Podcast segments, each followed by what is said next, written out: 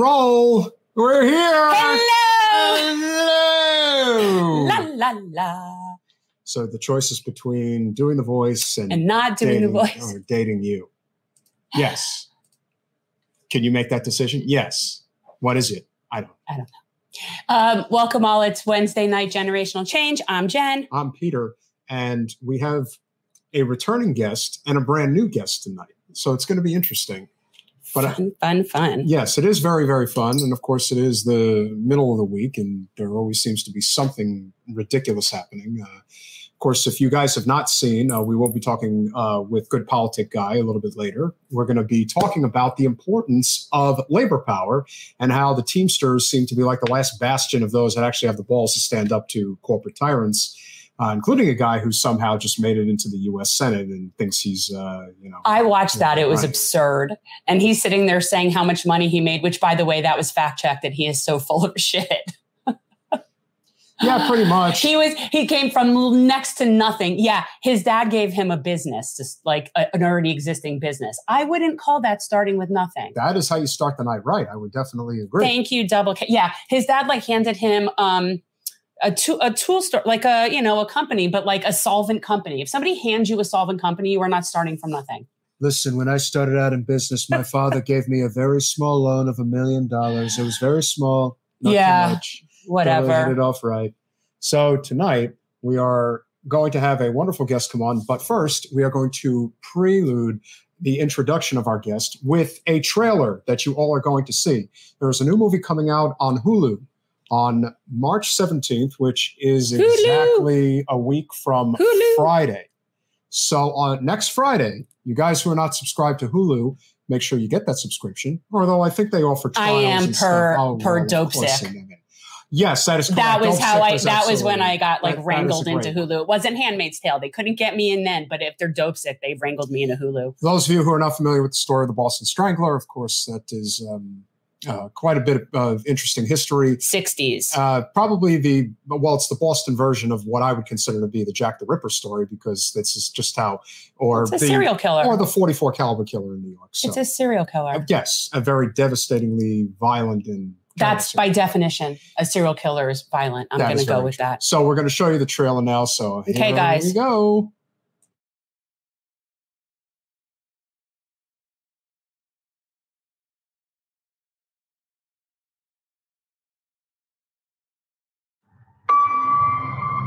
City is for some glamorous, stimulating, prosperous. Only recently has it become dangerous.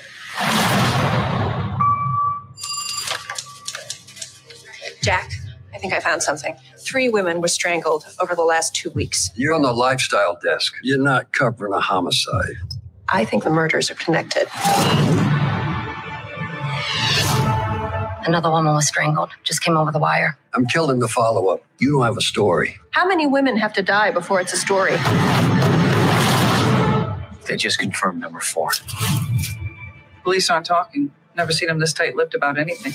I don't care if it's one killer or four. We're gonna catch whoever did this. You have Boston police, hands on the wall. We had him. We just let him walk away. Everything lines up with him. His history, the progression of the crimes, everything.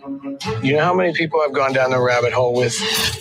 It's a dead end every time with this case. What do you think you're going to find out there? When is this going to stop, Loretta? I need you to call in a favor. Be quick. I don't want to get fired tonight. Any lawyer worth a dime would pick this apart. You really want to use this paper to tear down the police department? If anyone else was blowing it this badly, we'd have put it on the front page a long time ago. I need you to take down an address. If I don't call back in an hour, give it to the police. Loretta, there's more than one lunatic out there, and you're going to get us both killed.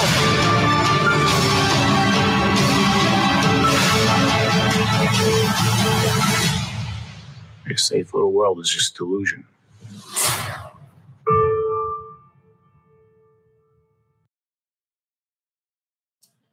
All right, we need to bring Bob on because I need to make sure he is not, in fact, the Boston Strangler. I, I highly doubt it. Because that would definitely not be good for me to watch. He is a co-star in the okay. Boston Strangler. You know him from Law and Order SVU. You know him from many a Hollywood pictures of yesteryear, and of course, he is a New York City firefighter. So, without further ado, welcome back, Robert John Burke, to Generational Change.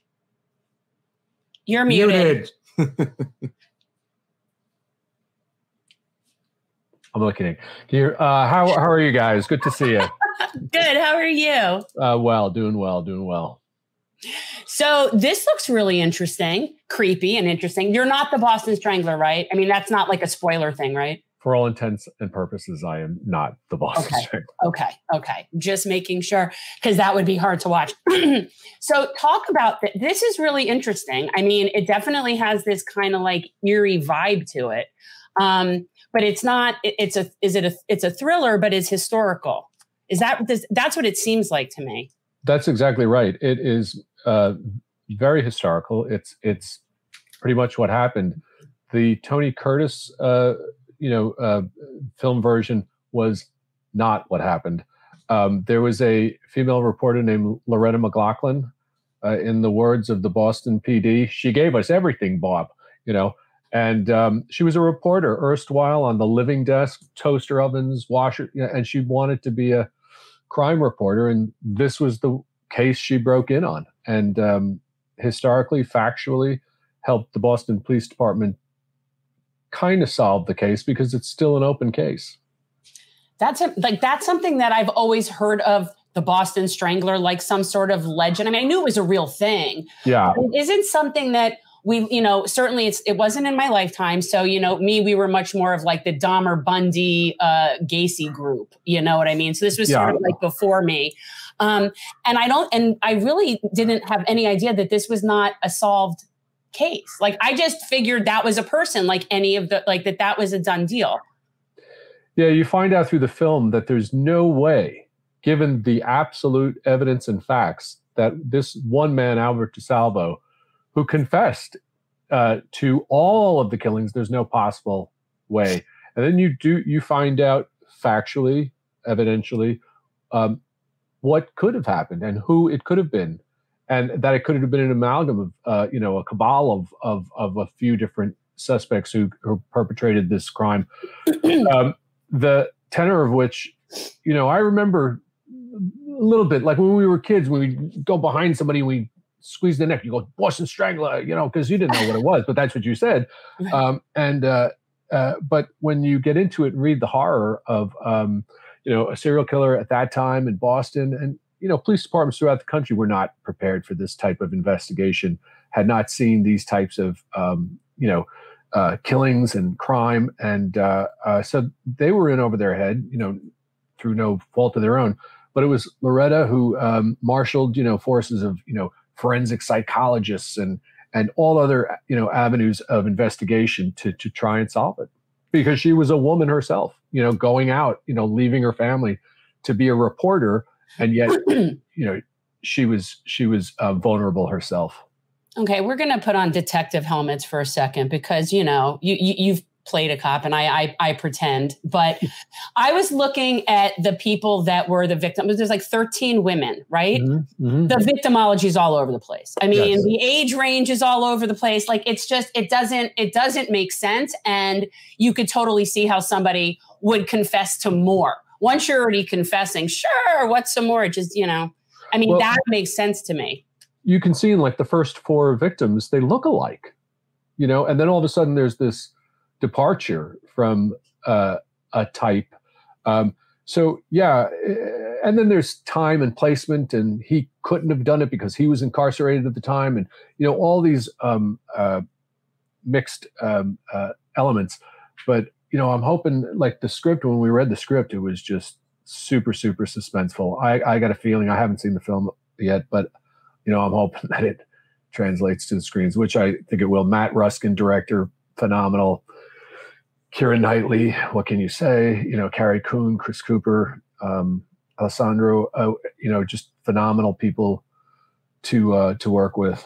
very professional like very prof like very like very thespian professional people you know what i mean like really it seems well, grounded with gravitas you know actors Yeah. um, i think that's what you want when you're you know doing something um like a hyper realistic period you know um there's no shtick here. You know we got to find this guy find him quick. I play a the head of, of a newspaper the executive director. I just uh, re- essentially represent the establishment and you will not use this paper to you know further this investigation or or mess with the boston police department's investigation. I'm just so guarded in my little uh, fiefdom of the of the um, establishment um, so that's essentially what i'm doing there. You're the man is what you're saying is you're playing the man. No no no. I'm i'm not a detective. I'm not a cop. I'm the head of a newspaper. Right no no no just in general like the Oh, like, a man, like, yes, you're- working for the man. Like you're playing that. When you say I'm establishment fucking- that's what i think about. Like that's Yes. that's you. Bobby, can That's you talk exactly- about what it's like, you know, being on, you know, films of yesteryear, or even when you think about a film like Limitless, and obviously he's not this- that old. I- I- when you say yesteryear i think of old people good god Well, he has been acting for a generation. So my point dude. being is that can you talk about what it's like when you're working with a certain cast where you know that the job is going to be taken very seriously and how that more or less elevates the quality of the, uh, the material once it's put on film?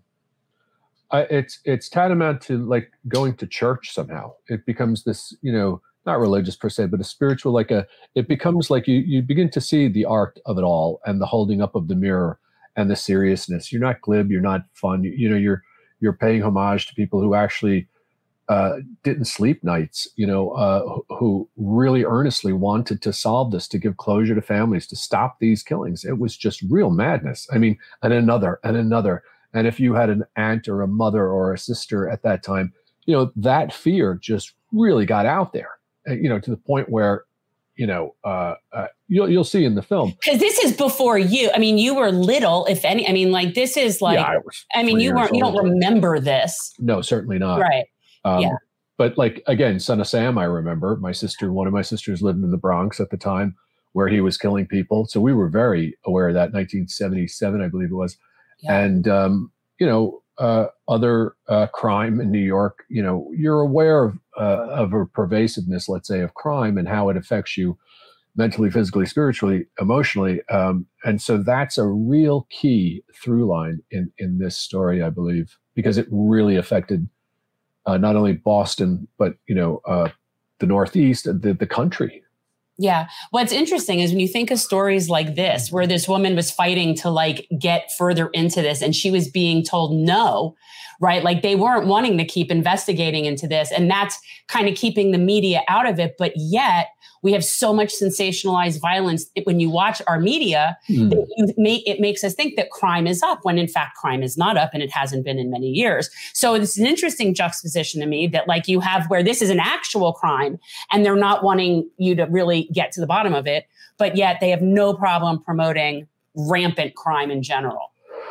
You know, the old adage: "If it bleeds, it leads." Well, you know, it mustn't bleed that much. Damn it! You know what I mean? We're just enough to Too much you know, blood. yeah, uh, I don't know what the metric is with news people. Uh, you know, sometimes I trip across these. Hey, how about some good news? You know, accounts on Instagram, and I just stay there for a little while. You know, catching my breath. You know, filling up on hope as opposed to just madness. Yeah, you know, okay, so here's the thing I have to tell you. So I don't do social media because the mm-hmm. people are very mean. And when I go on Instagram, like all I see, and it's not our Instagram, I have my little own like secret Instagram. And Yeah. all I have basically are like puppies, firefighters, um, ducks, um, like dance, a lot of dance. And that is it. Like I don't want that nonsense in my no, head. I could just go on and just look at the dog videos. Well, I mean, that's the thing. Really Yes, that's the ducks and the dogs. I They're yes. there. You know. My friend got me into ducks because she has a duck, and and so now I have to. I was follow looking her. at a duck in Australia that goes surfing every day. That's what I was looking at. Really? See, Yeah. this is the kind of Instagram feed I need. We don't have ducks like that in Florida. We have Mississippi. yeah, we have kind of nasty ducks here. I think I still think those Egyptian geese are cute. Though. They're nasty. Yeah. Waterfowl are nasty. I mean, I they're pretty, but they're nasty. Yeah, but that's Oh. like like anything. I mean, I was just uh, showing Jen. You know, there was another. I'm sure you remember a great movie that was uh, based in Boston, Spotlight. Michael Keaton, Rachel McAdams, Mark Ruffalo years ago, Tom and Murphy. the whole idea of Yeah. the establishment, like you said, um, th- no one wants bad press, even Right. if it means putting other people in danger, which I'm sure plays a significant role in this story. I'm sure that's where your role probably is pretty big. Is this idea of yeah, we know things are bad, but uh, we really don't want this to make us look bad, so we'll just kind of be quiet about it and say everything's fine. you know, Everything's it's- and and that's the that's the idea about the you know the freedom of information that I believe is so important. Yeah, the Uh, truth may hurt, but I'd rather know the truth than be living a lie. Well, with our First Amendment, I mean, it's supposedly a given, but um, I think this this fella Eddie Holland, uh, uh, he was a bottom line guy in terms of circulation, um, and uh, uh, he didn't want to. Also, he didn't want to exacerbate uh, the the issue. Um, sometimes during investigations, police knowingly and um, strategically withhold information because the killer mustn't know that they know this. It's all a part of them trying to find the guy or gal, and um, and so there was a, a, a part of that happening also. But at a certain point, after two years, you know, uh, 10, 11, 12, you know, then it just became, and and you know, there was these. Uh, it wasn't just the killings; it was the way, it was the theater of it all. The you know, the ligatures that and with bows, and uh, it was a pretty involved um, horrific endeavor of this these killers um, probably and so it really captivated people it was a modern day jack the ripper Right. So they got one person that theoretically at least did some, right? Like somebody was somebody was accountable for some of them, Yeah. but it is too obvious now that they weren't all the same person. And so they So- never bothered to go after anyone else. well the story is albert DeSalvo uh, toward the 13th uh, confessed and um, i don't want to get into the plot uh, No. because it's going to really retell what happened Yeah. uh, F. Bailey, the uh, attorney, was a young attorney who made his bones Oh, yeah. on this case. Um, Everyone becoming- knows him from OJ. yeah, nationally known on on this case. Um, and what was in the mind of this guy Albert DeSalvo, career petty criminal, you know, who who makes this massive departure over to serial killing? I don't think so. Um, so um, he confessed he had his own ulterior motives for confessing. They were f- monetary and financial, um, but he was misguided in, in thinking that he's going to make all this money telling a story and um, coming forward but uh, you see during the investigation in the film that he's he could po- not possibly have done all of these killings. Right. You know, you think back to some of the most famous serial killers, uh, the Zodiac Killer, uh, the Golden uh, uh, Golden Gate Killer, or whatever Mhm. it was called, uh, who recently got uh, put away. Uh, one thing you notice with a lot of these guys and the Son of Sam is that they uh, they had a propensity to uh, either taunt the police or feel the need to constantly be writing about uh, or to somebody, uh, let's say in the news, uh, to you like to look a local newspaper to basically say, "Oh, well, you know, I killed another person this week, or I did this, that, and the other thing this week." Was there any connection with the Boston Strangler in terms of his or her mo, in terms of whether or not they were actually trying to poke the bear a few of like, "Hey, I killed another one." Yeah, I think there was a letter or two. Um, there were, um, like I said, the way the crime scenes were left, the way these victims were left, were was horrific. It was staged homicide. You know, it was it was horrible. Um, there were th- certain aspects to some of the killings that were absolutely identical, while others were not. You know, the the not the modus operandi, but the just the crime scene itself. Um, so it was a cat and mouse game. Obviously, I'm sure that psychopaths or sociopaths, you know, this this cat and mouse thing feeds some deep, dark, horrible neurosis. Um, that you know they need this interaction, they need this power play. Uh, I didn't get too much into those aspects, but Right. uh, again, reading and rereading some of the uh, literature and the news articles, that's kind of uh, not to bring it over to me, but I'm just saying uh, it makes it, you know, getting involved in a project that actually happened uh, that was this dramatic. Um, you know, it becomes a fascinating journey. Yeah. Well, you can go down a rabbit hole of research, you know, since it's real. Like that's just the thing. I mean, there's no like there's so much material to work from. Yeah. Yeah. Truly, especially, on, especially on this.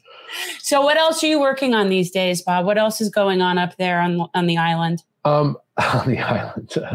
well, let's see what's coming up. Uh, we have a pretty decent size uh, training cycle coming up. Uh, lithium batteries are going to be taking up a lot of my time uh, in terms of seminars, hands-on training, and how to deal with these things.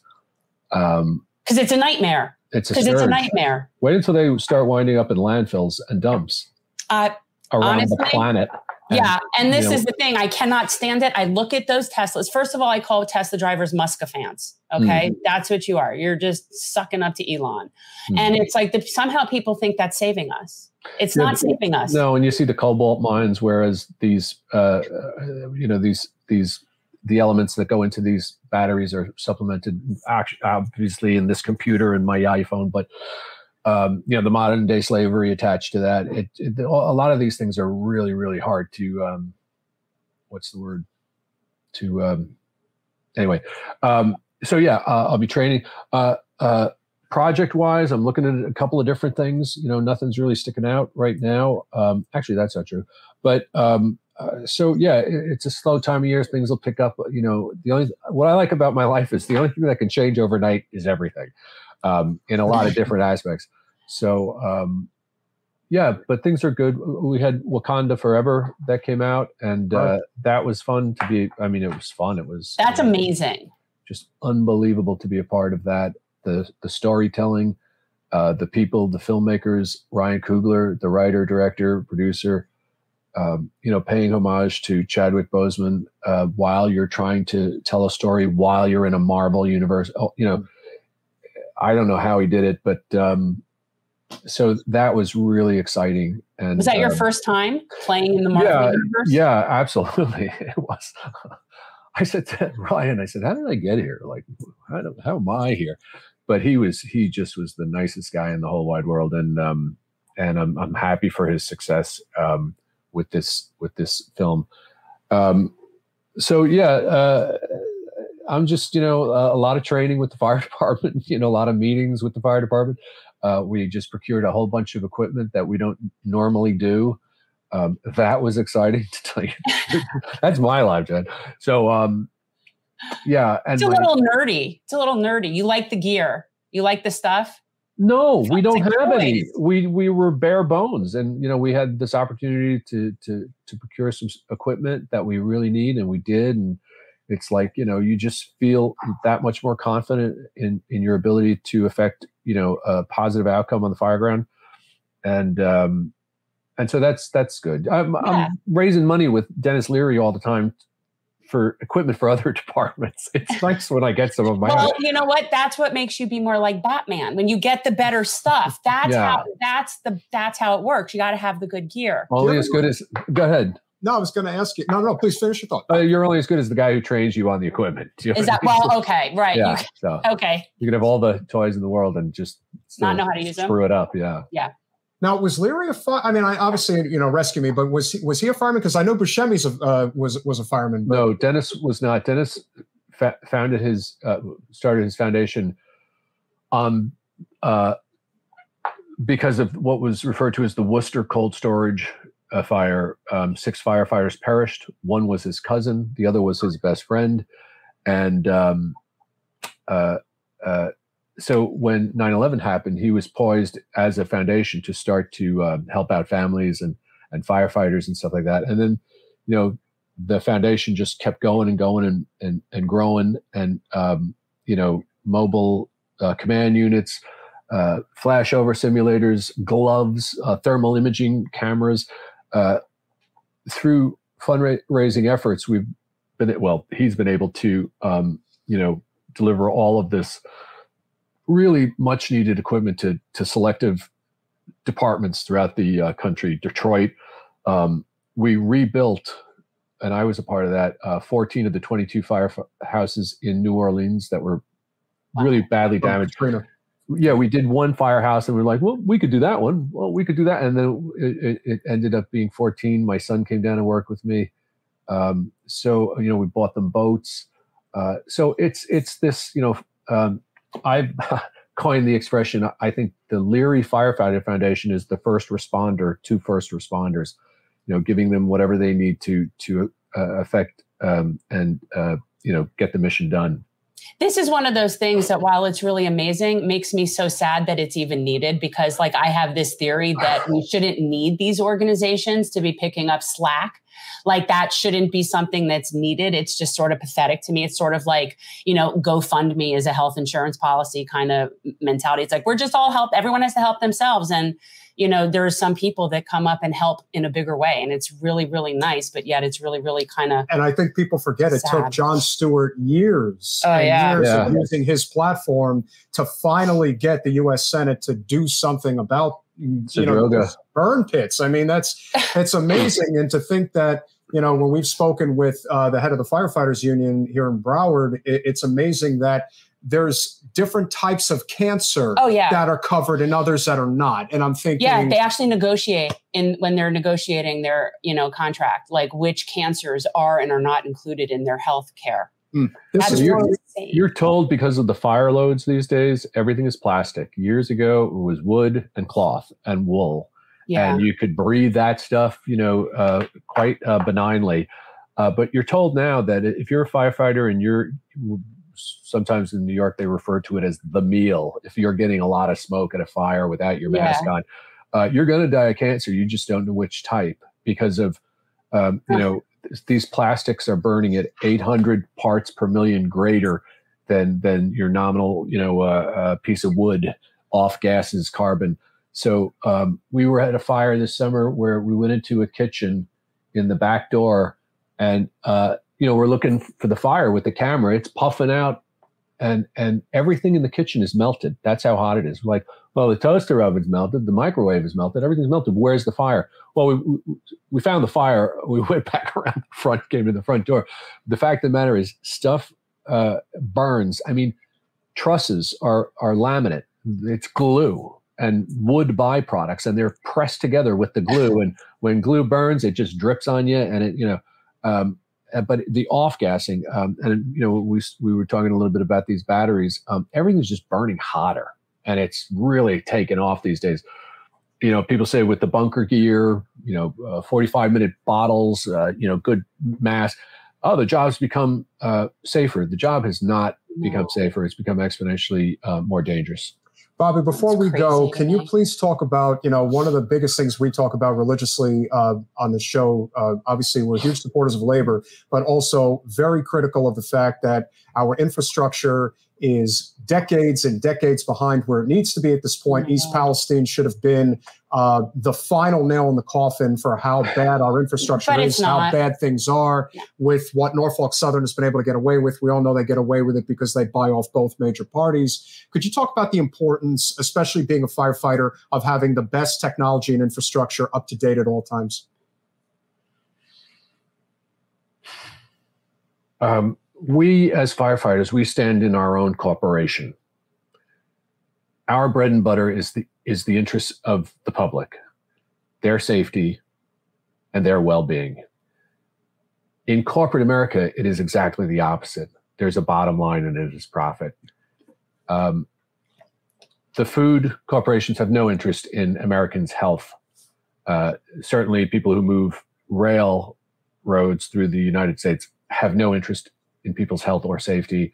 Um, so, you know, at the corporate level, you know, all the lobbying and all the lifting of regulation and, you know, they know how to spin the, the things. And, um, you know, even as we speak here, there's, there's buildings worth of lawyers and guys sitting there going, hmm, you know, how can we,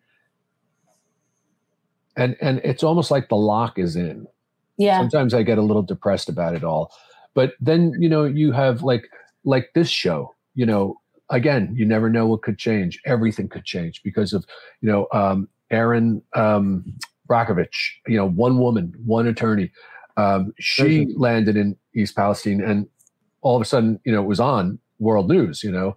Um, so the cat will always be out of the bag before it's brought back in somehow, you know.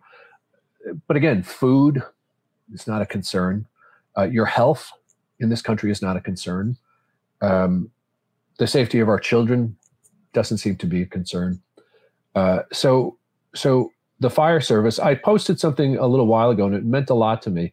It said, you know, the fire service is the last bastion of of of. I can't remember specifically, like doing what's right. Okay, so act accordingly, and I really believe that. Do you know what I mean? Um, Yeah. One, one of us affects all of us. So yet we have to act accordingly. And that's on the fire ground, off the fire ground, in our lives and everything. Because you're still out there. You you know, the tones go off. And I said, Well, what color is the person? What is their what is their gender? What is their affiliation? What is their religion? We don't you go, baby. You know what I mean? And that's what I love, the purity of the service. Um, and it's it's it's not what you say or think or feel. It's you're you're in action and by virtue of your actions you're dispensing with all of those boxes that you know Yeah. they try and put us in and and the divisiveness and the and the the separation and the fire service still represents a, a, a great place and you know ambulance and and law enforcement for the most part um, uh, where uh, I had a New York City policeman once say to me, he's like, you know why I wanted to become a fireman, Bob, instead of a policeman? I says, no, Joe, why? He goes, because I wanted to help people. I was like, I thought as a cop, don't you? But I mean, I'll never forget it. It was so telling. That's Um, truth, though. That's yeah. truth. Uh, so anyway, I don't know if that answers your question. The, the- but the fire service to me uh, is is like a last bastion. You know, Yeah. look at the guys in Ukraine. I mean, look at what they're affecting. These these firemen, they don't have anything, and yet you know they- they have missiles coming in and, and airstrikes and what have you, artillery, and they're up on the ladder like trying to get a hose. And uh, it's it's I watch those guys and and I just it's very emotional to watch them Oh, Yeah. because you understand the nature of collective and you understand the nature of being stronger when people work together as cliche as that is. People that do things like firefighting and serving in the military understand that concept. And most people are just so me me me me me.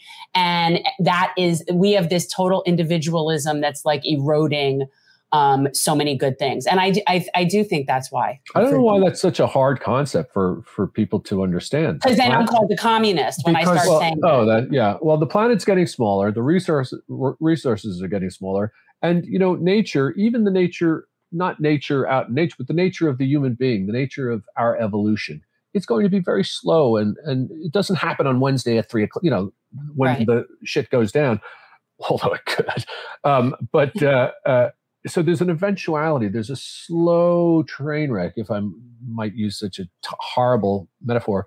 Um, the working together part, I, I, I, I often thought, you know, you know, the, the Kennedy administration, you know, ask not what your country can do for you. I mean, when did that become the wrong thing? When did living sustainably become like communistic? When did Um, cleaning- circa Reagan, Clinton, killing labor and boosting yeah, but that's it's just power. that's just like propaganda where they assign, uh, uh, uh, you know, some spin to. "I- I'm just cleaning up the beach here on on Wednesdays and Fridays. That doesn't make me uh, any political affiliation.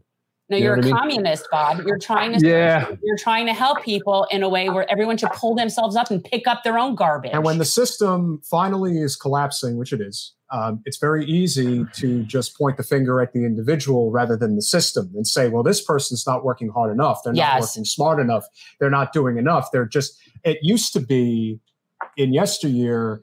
Uh, you should term. have a job and just you know just not sit on your ass. Today, it's gotten to the point where people are saying get a better job. right, because working three isn't enough. It's uh, yeah, and that's the whole. It's totally the Mexicans' fault. Oh, They for totally God's it. sake. And so when people look at that and think, "Oh, well, is he right?" Well, no. Actually, the reason why that is happening is because the people at the top don't want to pay a living wage because there's no labor laws in this country anymore. So why keep do them they have- dumb, keep them poor, keep them Yes. sick. It's a very easily formula. Um, but you know, there's the other part of that. The hopeful part is it's 2023. A lot of the answers are here. Yeah, You know what I mean? And and we're still growing. We're still you know uh, uh, trying to make sense of it all. But um, it, it, it, it's very sad uh, sometimes. Um, a lot of these things I remember as a teen and a 20 year old and I would read and, and, you know, uh, uh, some of these things were promised to us, you know, um, Yeah. the lack of resources, uh, climate change, uh, these types of things, you know, uh, as a 41 year old who went through fire school, so we go through OSHA training each year. We go through PESH, which is a New York OSHA. And, you know, you have a class in sexual harassment, you have a class in pathogens. Well, I'm 41 years old at the time, so I'm listening, right? And the pathogens class, I remember looking up at the PowerPoint and Wow. thinking, that's horrible. If that happens, oh, and that, you know, so, and it, it, it was an abstraction to think of a pathogen, to, to, you know, a pandemic, but it came off of the wall and into my life. And I said, well, now it's not an abstraction. So a lot of these things were promised to us, but how are we going to face them? That that's the hallmark of a of a civilization. Well, We're if you- working on it. Well, if you think that our We're chat- working on if, it. if you think I know you was- are. Yeah. That's why I'm here, and and I I follow you guys and and and, and the work you're doing, and and I. But think you don't uh, respond to texts, Bob. You don't. What do you mean I don't texts. respond to text? I texted you and you didn't respond, but then you messaged me on Instagram, but that's him, not me. Just oh, sorry. Wait a minute. You texted me on my phone phone. I did. Must have been in that unknown category that I checked. I'm in that every- unknown category I'm sorry. I'm sorry. No, it's okay. And then you message me on Instagram, and he, you know, while he's nice, you know, it's it, you know, I he's just not. I, I specifically said, here's the number. I- right, but I'm just telling you. But now you know. Now you know that that happened. I'm so bad. You know what? I I I plead old guy. Um, you know, No, no, you're not in yesteryear, Bob. You are not. Bob, shoot you out a text. Guys, if you are not currently subscribed to Hulu, make sure that you are, at least for your free trial Why next not? Friday. Next Friday, Boston Strangler drops on Hulu. You're definitely going to want to check it out March 17th. Check out our friend Robert John Burke. Thank you for coming on the podcast. Next time, we'll make sure you have an hour because we know we can talk for a oh, lot Oh, I longer could talk. than Yeah. this. you guys are great. Thank you so much you. for having. me. I'm honored and flattered, and it, it's always nice to spend time with you. Thanks, Bob. Amen. Always a pleasure, guys. Have a good one. Bye. He's so sweet. Well, that was a fun conversation, Yes. but that is just the appetizer. Because Okay, have- guys. Now we have. I have to tell my background right, Jen, story all right, about before, this. before we bring in Mac, Jen has a little backstory. that I think it's a weird story. So I'm watching, you know, my little YouTube shows like I do, and I'm watching this video of- of this good politic guy, and I'm like, huh, he's cool. I'm liking what he's talking about. All right, we should we should meet him. We should, you know, cross pollinate. And so I send Peter the screenshot of I don't know what I said. I'm like, see if you could get this guy to come on the show. And then that night I saw that this guy was scheduled to come on the show. And I said, You were able to do it that fast? He's like, No, I didn't even see your text, which I think is very interesting. I, I, I mean, why do, why do you He, not respond- find that he, re- interesting? he responded to the email very quickly. well, no, that's not what happened. You had already done it. That's the thing. Ah, Oh, for God's okay. sake. Well, You missed the whole wise. story. The whole point is, is that he actually scheduled this before he even heard me say we should schedule this. He is the good politic guy. Mac, welcome to Generational Change. Hey guys, how's it going? Hi, it's nice to meet you. Yeah, it's nice to meet you guys too. I've been, you know, aware of your guys' channel for a long time now, so uh, you know, it's good to finally cross paths, I guess. Yeah, and I was just watching um, you today, and I must say I'm sad about the whole situation because up until you know now, I would claim I've always been a Katie Porter supporter. Yeah. Katie Porter supporter, but um, but now I'm thinking not that I'm like discounting all of the good things that she's done because you know people are not all or nothing. Like that's not how this works. But I was really like sad about that. And unfortunately, you were the bearer of that bad news to me today. And so I'm now. I'm blaming you Thanks, Mac. Great job. Yeah, for my fault. that. So, um, would you like? I mean, is that something you would want to talk about? Like, we're pretty flexible. Like, we could just. But that was sort of like a not a Santa Claus isn't real moment for me, but it was really disappointing. Yeah, I mean, it, you know, it was disappointing to me too. I- at the same time, it's like it's not that surprising because it's not as if we have like many Democrats within Congress who are like fervently standing up for Palestinian human rights. So it's like Yeah. it's not the most unexpected thing, but you know, I guess I guess you're right. Like it's I I think we should separate some of you know her her good solid positions on like domestic policy issues from some of her absolutely atrocious foreign policy um, you know uh, issues that she supports. So I mean, I don't know. Yeah, I mean, it was it was definitely a big disappointment. I mean, I've been covering Katie Porter for a while now. You know, everybody seems to like her like famous whiteboard takedowns and all of that good stuff, challenging corporate Yeah. power. That's all great, but like, I mean, you know, she said it it was kind of funny. I covered it in my video today. She said um, one of the quotes was like, you know, I'm not really, you know, well equipped with, uh, you know, my analysis on this specific issue. Clearly. But at the same time, it's like you're coming out and making these these pretty bold pro- proclamations, you know, about our relationship with Israel. So, I mean, yeah, it was it was definitely a big disappointment to see that. Yeah, I mean, well, look, the whole idea, and you went into it quite well. And guys, go check it out because it was a really good sort of explanation about why a two state solution is bogus. We've talked about it as well. Um, we are in the process, we have a series called Deconstructing Zionism. Um, that I do as a Jewish anti Zionist person now, but I was raised very, very Zionist. Like, the, it, that was finding out that Santa Claus was a mass murderer for me. Right. Like that was huge. It was Yeah. huge, and it's over the process of like 15 years or so. Um, but so this is very important to me as a Jewish person. Like I feel like I, it is incumbent upon me to to talk about this. Um, but there is no possible two state solution, guys. It's not a thing. We've said it before. It is a talking point used for people who don't want to deal with the issue. That's Right. it. Right. And, and it's really amazing just how poor so many people's political instincts are. I don't know what Katie Porter is thinking. Oh, she that was thinking J Street took her to Yeah. Israel. Is what she was thinking. Yeah, but what's the point? Because Adam Schiff is the Zionist in this race, and he's going to get Right. a lion's share of Right. that vote in LA and San Francisco. It's just the way it is. That doesn't mean you can't win the primary. And then Right. once that's done, you you know you seize on the pro, the, Well, the remember primary their jungle, so big. their jungle primary there. That's true, but nonetheless, it it's not good. It, there's there's nothing to actually gain from doing what she did. Well, you lose all ho- you lose all hope of really getting the the actual left, the, Yeah, the actual yeah. progressives. It's like that for a lot of people, and I'm not saying one way or the other is a deal breaker. You know? Yeah, no, and I mean, you know, I, I think that it, it should be in some ways. You know, that that is a pretty good litmus test. I think you know, being anti-apartheid is not, you know, shouldn't be that much of a controversial issue in my opinion. But, um, you know, I mean, a, another thing that I would add to that is like a part of her calculation in her head. I mean, maybe this is just something that she like hasn't really looked into that much, and maybe she's just like, you know, not the most educated on this specific thing. But, um, you know, another part of this could be that we've seen so many different progressive like left-wing campaigns recently that have just been absolutely clobbered over the head by lobbying groups um, that are supportive of the government of israel. So maybe this could be somewhat of like a defensive move in her you know from her perspective or something where she doesn't want AIPAC she doesn't want all of these other firms like going after her and targeting her and spending money against her in this race. So that could be part of it but you know i, I don't know I think that those are very, very sage words because I think that is what it is. And I am actually in the process right now of working on a little project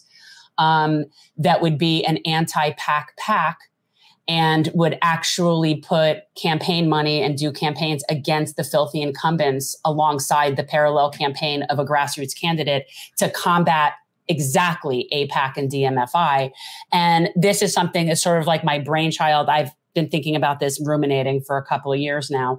And you're not getting rid of those packs. That's not going to happen. Right. They're not going anywhere. They're not going anywhere. They're going to just keep spending because it seems to be effective. So that's that. So, how do you level the playing field with that? How do grassroots people that don't want to take corporate money stand a chance when they're fighting two to one? Because they're fighting the opponent's campaign and the PAC campaign at the same time. And so, my theory is we need to level the playing field and there needs to be a PAC, super PAC. Oh, we're taking take money. I don't care. Honestly, doesn't matter to me where they get the money from because they're not directly supporting candidates. All they're doing is putting out anti-corruption, um, you know, social media, uh, uh, TV ads, whatever it is, against the candidates, legitimate corruption. And the idea of that corporate money could be calling out corporate whoredom to me is poetic justice. And I and the fact that there would be no direct, direct link to a candidate, not even talking about this can, they're not even talking about that. What are your thoughts on that idea? Like having a super PAC, like or having some sort of like a political action committee or some sort of like fundraising Yep. mechanism for somewhat left wing campaigns. I mean, you know, it, it depends. I mean, if it's, I, I would definitely be hesitant if I if it's taking money from any sort of like corporate actors or something because there's always you know that potential. Well, for, here's the thing. So this is a nonpartisan thing. This is a nonpartisan thing whose sole purpose is to call out corruption, from Right. our Congress people. That's it. That's their job to put it all into little clips so that people could see it all in one fell swoop. We're talking the, you know, campaign finance shit, the insider trading, all of this stuff that's legitimate corporate whoredom. Okay. And what would happen is all this pack would do would be nonstop campaigning against those candidates that have viable challengers calling out their corruption. That's it. They're not Right. talking about the, the grassroots candidate. They're only calling out facts that you would get on open secrets or unusual whales or any of those, you know, things. And it's like, it to me again i i wouldn't take corporate money as a candidate there's no Yeah. way i would do that because it, the appearance of impropriety and there's that whole quid pro quo and all of that but if you're a super pac and you could take as much money from wherever you want and all you're using your money for is to call out corruption I'm I'm all let for that. the games begin people because Yeah. i'm i am that's my thought and i'm and i'm in the process of trying to like you know formulate this because you know the candidates in theory have nothing to do with this they have nothing to do they don't have to like let's say that when nina turner was being bombarded by dmfi okay wouldn't it be nice if there was a pack that was going after shontel incessantly for all of her filthy corruption Yeah, yeah, it would have exactly. So then what we do is we create a situation where we're at least fighting two to two. Yeah, no, I mean, if if if I mean, if it's possible to get some sort of a, a pack that's backed by you know a, a decent amount of money that could actually Yep. just be solely focused on issues of corruption, I'm 100% for that. Okay, good. Because this is a project right now. And you know, my my goal is to put together enough of a, a thing where it can be presented to somebody like a Mark Cuban and be like, you kind of like sticking it to the establishment. You did nice with Big Pharma there. How would you like to work on getting some corruption out and be the founder of the first anti-PAC PAC? You know, and getting somebody in at that level. And that's really what I'm kind of, that's where I am now. And I always put that out there because I'm telling you, I just need five minutes with Mark Cuban in room. I feel like uh, like we could do so many wonderful things together. Oh, but that's what that's what I'm working on right now because I I you're not going to get them to stop doing it.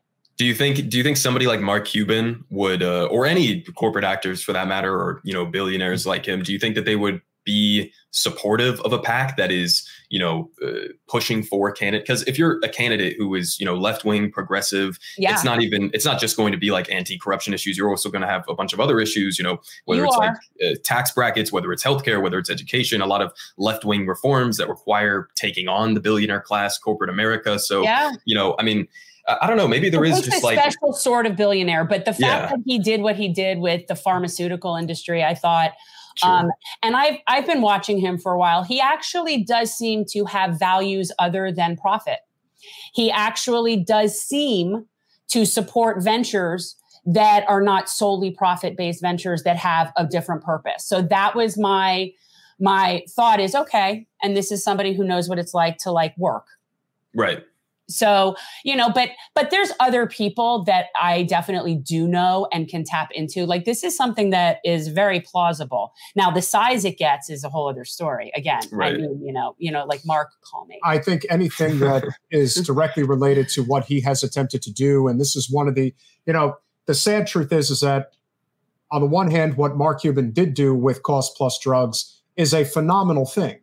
It's actually helped a lot of people. Now, of course, bringing it to scale would require it to become a single payer, uh, you know, universal healthcare system to have a, you know, to basically take big pharma out of the equation.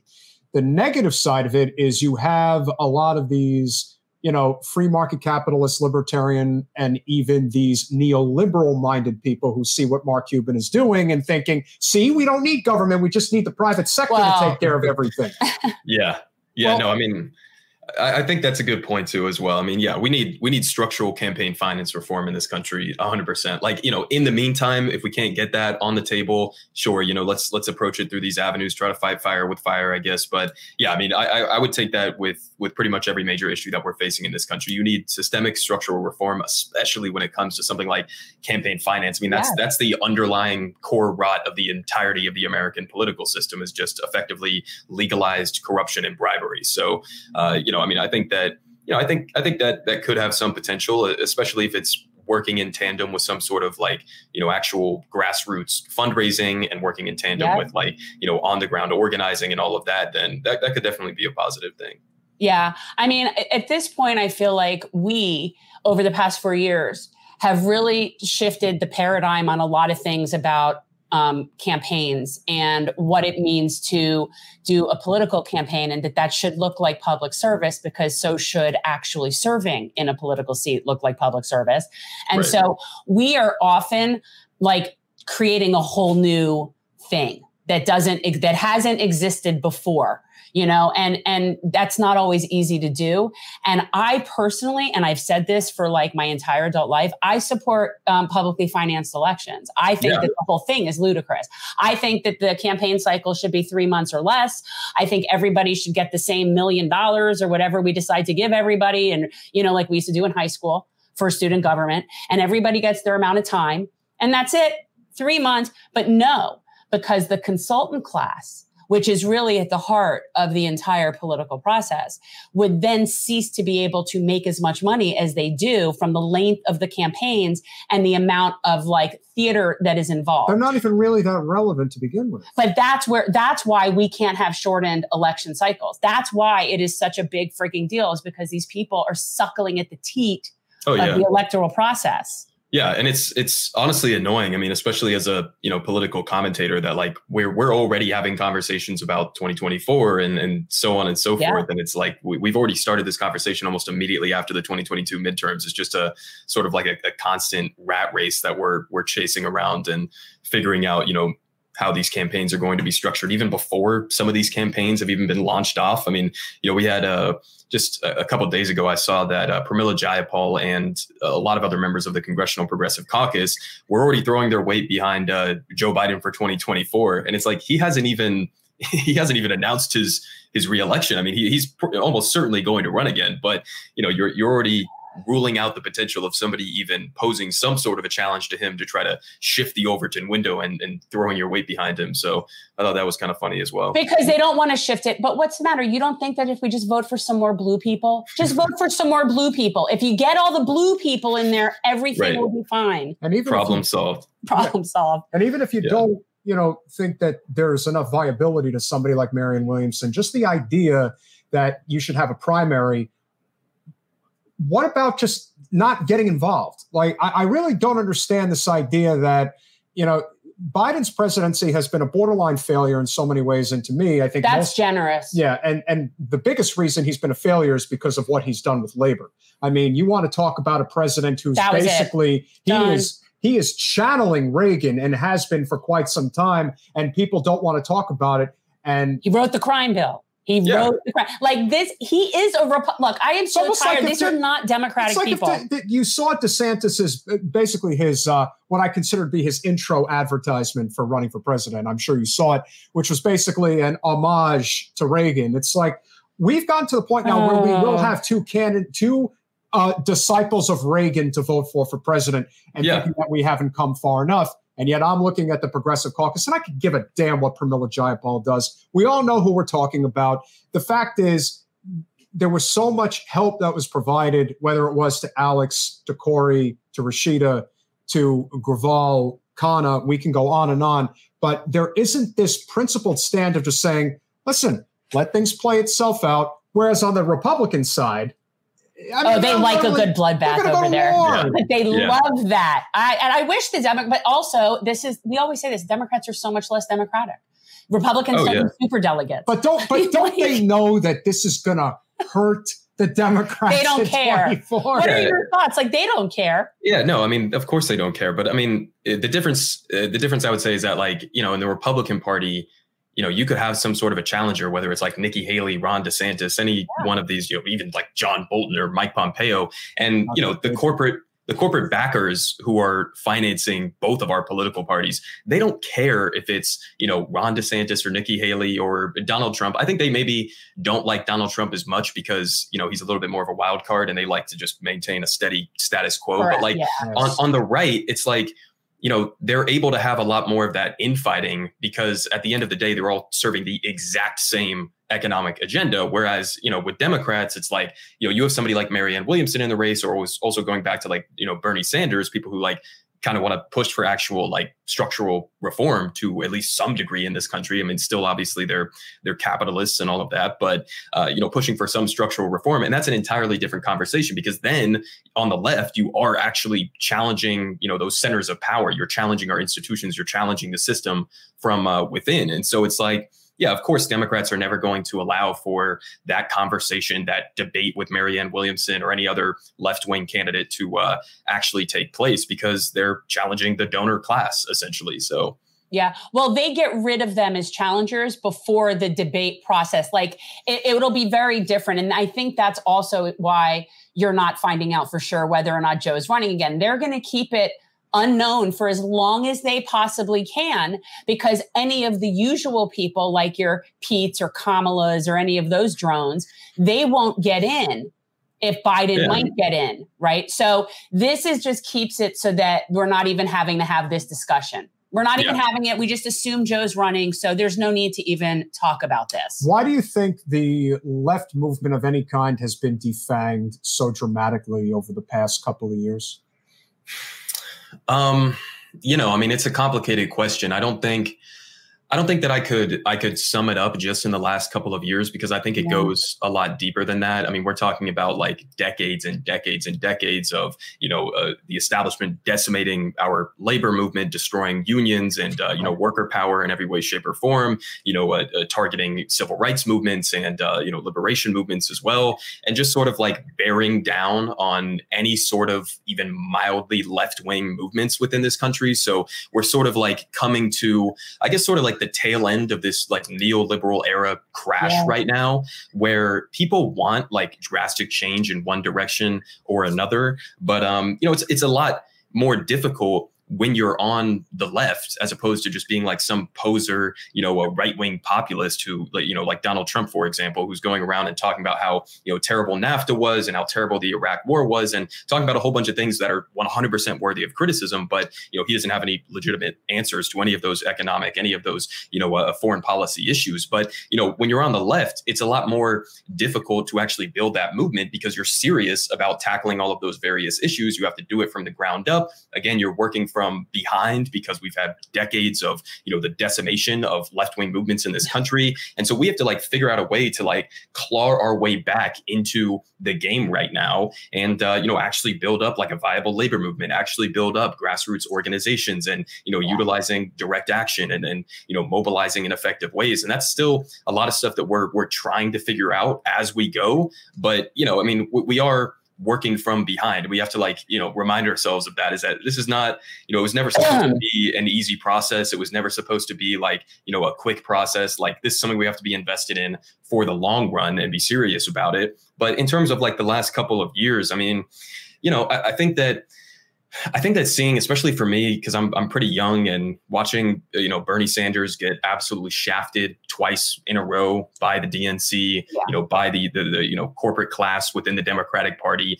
you know, watching that unfold kind of like decimates almost your belief in like the, the political system that we have right now yeah. and um, you know that's when that's when again we have to turn to like other avenues and i think if i was going to lean on anything to give me even like a, a moderate amount of hopium in a moment like this for the left, it would be definitely the sort of like resurgence of the modern American labor movement with all of these different unionization attempts and um, all of that. So you know, that's why I like I like covering that stuff on my channel so much is because that's that's where real power resides in this country, and I think yeah. that would be our that would be our best weapon if we on the left can you know, yeah. f- figure out a way to actually use collective worker power as an effective weapon against directly against the work the, the ruling class within this country, directly against corporate America, instead of having to like, you know, use like proxies through corrupt political systems and through corrupt politicians and just going directly to the source and uh, you know, trying to extract some of those demands that we all deserve. And I think that is exactly what Kshama Sawant and this organization that she, the workers strike back, that is what I am hoping is basically what that will do is sort of coalesce a bunch of unions and individual labor areas because I mean that's it's so we're so disjointed. You know, the idea of even having a general strike is just so far gone. I mean, like we're we're so the idea of coordinating the fact that the rail railroad unions were able to coordinate 12 unions was like like a miracle. Yeah. like that was uh, that was pretty new that that even was able to happen. Um, so it is slow going but i feel somewhat hopeful that there's so many different like things happening.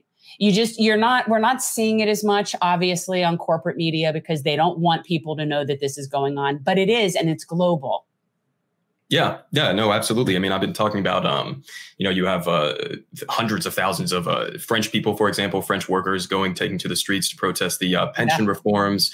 You know, we have uh, there have been so many different other movements around the world that are, you know, actually standing up and, and fighting against this. But you know, as you said, like this is a global thing. Like you know, th- this sort of inevitable fall of neoliberal capitalism is definitely going to be a global thing. And so we're, we're kind of at like an inflection point right now, at least in my opinion, where it's like, you know, we can we can go down one of two paths, and that is either we descend into sort of this, you know, right wing fascist dystopia, or we actually push for like bold left wing, you know, economic populist agenda items, and uh, you know, build that sort of collective worker power in order to uh, you know make that happen. So I mean, this is it's kind of like scary times, but it's also uh, you know we could we could definitely still make something out of this. I got a little bit of hope left for us. Yeah, I do. And I think that when you look at it, like there's when we're able to look at it from a global perspective, the reality is our choices are really nationalism and empire over what is the collective struggle of the working class. That is,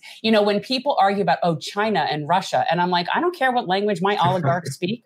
My oligarchs could speak a myriad of languages. I really don't care. We're all in the same boat. Just some people in other countries have it infinitely worse. But there's, you know, we're not like that's why the whole border thing and the nationalism and all of that stuff. I'm just like, we have so much more in common with the working people in France and Ukraine than we do with anybody. Like it has nothing to, you know, and it's just, you know, the system's designed. You're young, but I've been watching this for a lot longer. It's designed to keep us fighting amongst ourselves. Yeah, yeah, absolutely. I mean, that's sort of, um, you know, that's why we have so much sort of like culture war nonsense going on right now. Is you know these people, whether it's like Tucker Carlson or you know Donald Trump or any one of these other right wing freaks like uh, Matt Walsh or uh, Michael Knowles or any of the other Oh.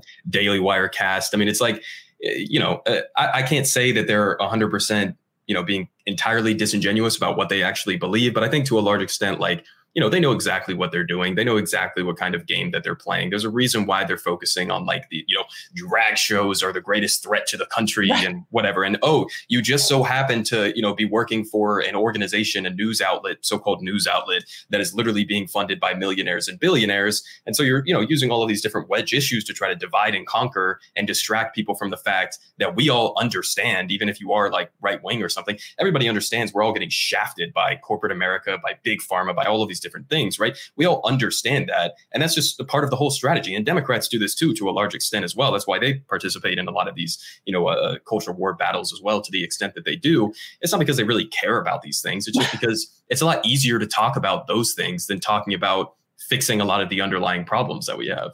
Yeah, they blame the Republicans. Democrats we blame had- Republicans, and Republicans blame brown people. Well, we had a pretty viral clip that went out the other day, which basically highlights the fact that Joy Behar and Nina Turner are both Democrats. Uh, don't think for a second that there's just about anything in common that Nothing. they have. Yeah. Nothing. And so, as a result of that, trying to explain to somebody that somebody like Joy Behar is going to focus on, oh, they didn't hire this person because they're uh, they're a woman or they're a person of color or this or that. Nina Turner's going to talk about we don't have health care, clean drinking water, a living wage, Right. clean energy, endless war, Right. criminal justice reform. You're never going to hear that from the View. So Yeah. when we're when we're talking about where we are, you know, a lot of people like to say we're socially liberal and economically conservative. No, I believe that we're culturally conservative and economically progressive, and that is generally where most people land. And if we focus on the core issues that most people agree on, that's where the most success is going to happen. Which is labor. yeah, Yeah, everything absolutely. revolves around labor. 100%. And Yeah. I and I assume you saw. We'll pull this up right now. Perfect timing. The uh, video for More Perfect Union with what just happened with the Teamsters head uh, with this. Yeah. Uh, Did you cuckoo watch this? with Senator Yeah, Moon? yeah, I, s- I saw some of it. That was that was amazing. So this No. is There. this is without question the type of labor leadership we need, and of course, not surprisingly, it comes from the Teamsters. You guys. Actually, I have it, and don't tell me I'm out You of are line. line. Don't tell me I'm out of line. Well, you you you frame, don't tell me. you I'm frame, making a you statement. frame you Sir, frame the statement you need to shut tough your guy. mouth Yeah. because you don't know You're gonna what tell me to talking shut my mouth? Yes, Yeah. I did. Hold it. Yeah. Hold it. Yes, tough did. guy. I'm not Shut it up. afraid of physical. You don't have hold to, it. but don't sit there and tell me I'm out of line. Because we Sir, that- hold that's we not- hold greedy CEOs like yourself not- accountable. You're calling me a greedy CEO. Oh yeah, you are. You want to attack my salary? I'll attack yours. You're- what go did you make? What did you make when you owned your company? When I made my company, I kept my salary down at about uh, fifty thousand a year because I invested every penny into it. Okay, all right.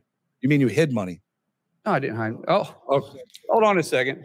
Okay, good. He said that's out of line. You said right, I we're was e- out. we're line. even, we're He's, even. he's we're not even. We're not even close to being even. You think know. it's smart? You think you're funny? No, You're you, not. You think you're funny? No, I never said. I did. I smile. You frame. You frame laugh? your opening. Statement. Hold on, statement. hold on. Let's uh, You frame your opening statement No, saying you're a tough Senator, guy. continue. This- uh, this- Senator, please this continue is your behavior, statements. But sir, this is. A, I think. I think it's great that you're doing this because this shows their behavior on how they try to come in and No, I- I- demonize a I shop. No, it's and they say about intimidation, and it's not about intimidation. this it's may not that show your what we use it behavior. for. here. Stay on the issue, please. The issue Best. Oh my God. Is that guy not like the biggest douche? Uh, yeah, no, that guy. and it was Well, fact. David unfortunately- Doel fact checked him. I have to work with this guy on a regular basis. He is a new guy in politics, and I don't like him very much. He has a lot to say, but Markwayne Mullin, that senator from Oklahoma. I he mean, said he you can do started with next to nothing, except for then it was found out that uh, our friend David Doel, Rational National, shout out, did a nice little fact checky on that. And it turns out it was more like $600,000, not $50,000. Well, you see, the problem is, is that he's collecting his dividends from uh, uh, underpaying his workers, Hmm. which is unfortunately what we see all too often here in this country.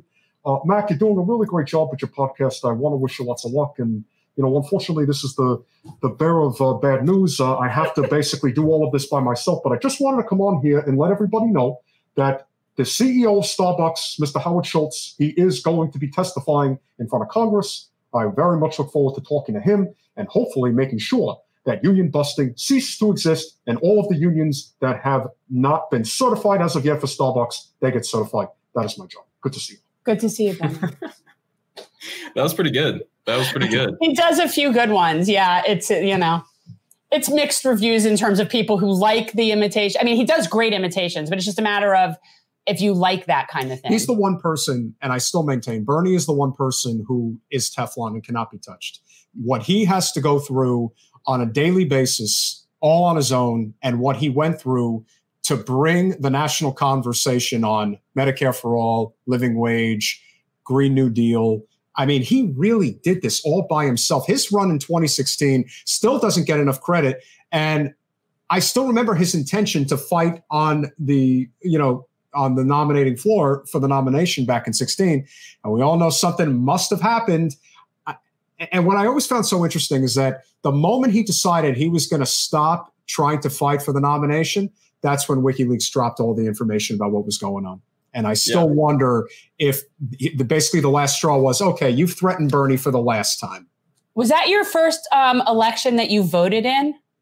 The 2016 election? Yeah. No, I, I was too young to vote in that election. Oh, for the love of all that is holy. So when was the first time you voted? Uh, 2018, I think was the first time that I voted. Yeah. Okay. So you okay, so your first presidential election was Trump Biden. Yes. Oh, that's so unfortunate for you. Yeah, it's depressing. Although it's all it, it all sucks. Like my first time voting was the first time when Bill Clinton ran. And And I know, and- and, I know you appreciate that vote. Ugh. you still do. But let me just start by saying you're a terrible person. I know you didn't vote for me. I didn't vote for you. I did vote for Bill twice, and I do not feel good about that. I, I felt really good. yeah, I know you did. Front and back. Ugh. Damn, you got all the impressions. Yeah, he does. Bernie, well, Bill. Well, well, of course, everyone is still uh, trying to channel my spirit, and I must say, uh, Nancy has asked me to stay down and not get up again, and I'm doing my very best. His best ones, Bill, Bernie, and Trump. Those are his best. Yeah. I think the Bernie one, the Bernie one was my favorite so far. I think that's the most that's the most spot on one, honestly. That's a tough one to do, the Bernie one. Yeah, he does it good because you almost have to get like this air in your face Yeah. to get the right sound. I like I know, but it's the only time when I'm sitting next to him that I don't feel like I need to get a shower. Because when he does Bill or Trump, I'm always it's so I'm, I'm, I'm funny. I'm funny how? I'm funny like I'm a clown, like I amuse you. He I'm doesn't know what I'm that able is to amuse because he's you. really young. You've never seen you've never seen Goodfellas? He hasn't seen. Nah, it's, that's before my time a little bit. Oh, yeah. it's way before your You're, mi- time. you're missing out on great. So uh, what what really got you into doing this? You know what I mean? Because you are young. I mean, obviously, this isn't like you know something that you have like a whole. You sort of came into this when it's already gone to shit.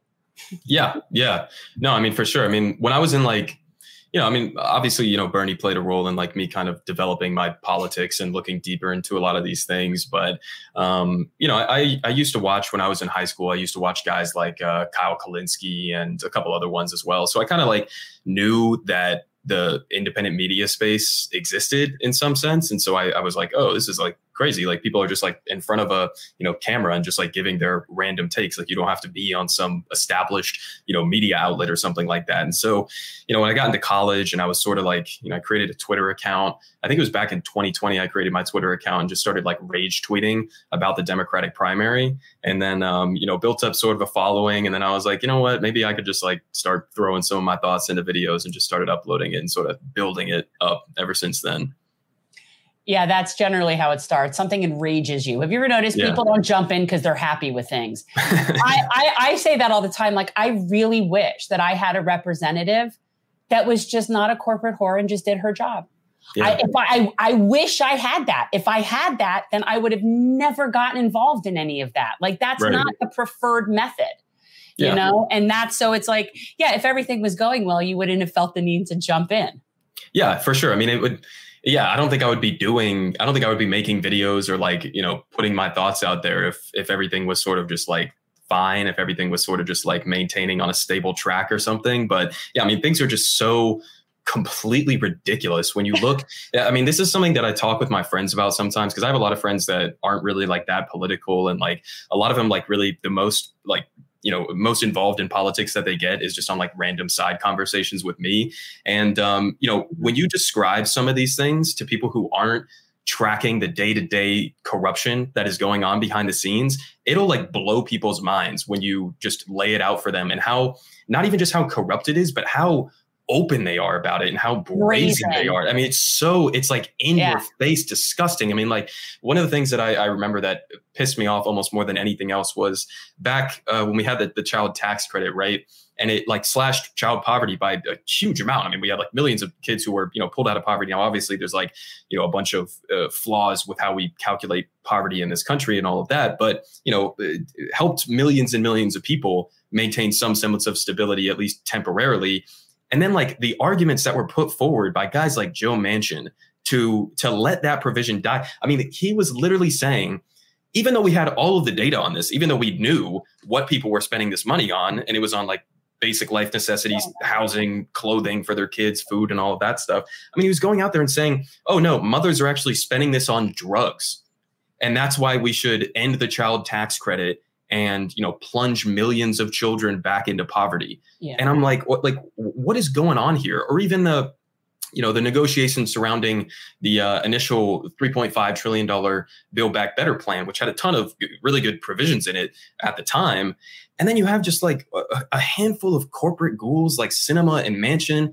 And like it, the, the the track is is right there for everybody to see. Like okay this guy is against the certain provisions of investing in addressing climate change. And oh he also just so happens to be like a, a millionaire coal baron who has direct financial stakes in maintaining the fossil fuel industry. And he also you know is taking massive swaths of donations from the fossil fuel industry. And it's like this shit is not complicated. I mean it makes my job super easy when i'm talking about these things because it's like it's right there. If anybody wants to look at it it's right there in your face and yet we have like a, um, a establishment, a corporate media ecosystem where they just don't even like talk about these things, or they just sort of accept it as the default. I mean, there were no corporate outlets at the time who were talking about these negotiations seriously, and they still to this day call people like Sinema and Manchin like so-called centrists or moderates, and it's like maybe they're centrists in you know the DC swamp or whatever, but they're not centrists among the American people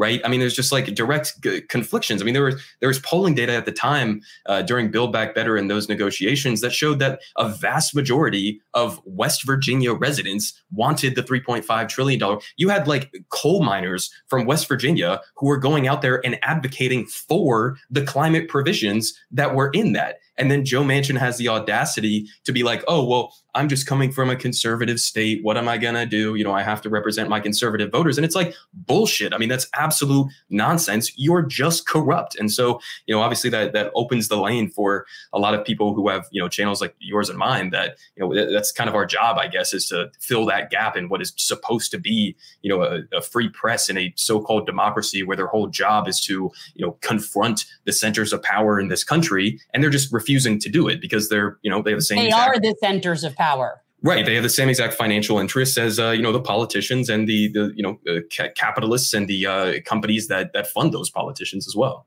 Yeah, it's funny you make, bring up Joe Manchin because we have we made our pick for 24. Okay, so our pick, the team that we want, president and vice president, because these are the people that have the real power. Okay, Manchin parliamentarian for 24. We're going with Manchin and parliamentarian. I don't know her name, so we just call her parliamentarian. Well, I don't know her name um, either. Because you know, it, well, no, I mean, it's she is who she is. Whatever, doesn't matter. And, and that position changes. It's not even an elected position. Yeah. so who cares? But Manchin parliamentarian guys, that's where the real power in the party is, right there. Apparently, they are the reason we cannot get anything done. Yeah. So um, I actually think it wouldn't matter because if it weren't Joe Manchin, there would be another baddie. That's just Oh, yeah. it- it's professional wrestling. It's not necessarily him. He is completely disgusting. Pay attention to what's going on in Michigan. Uh, Representative Slotkin, uh, a CIA darling, as a matter of former CIA. Oh, well, you're never former CIA. You're always CIA.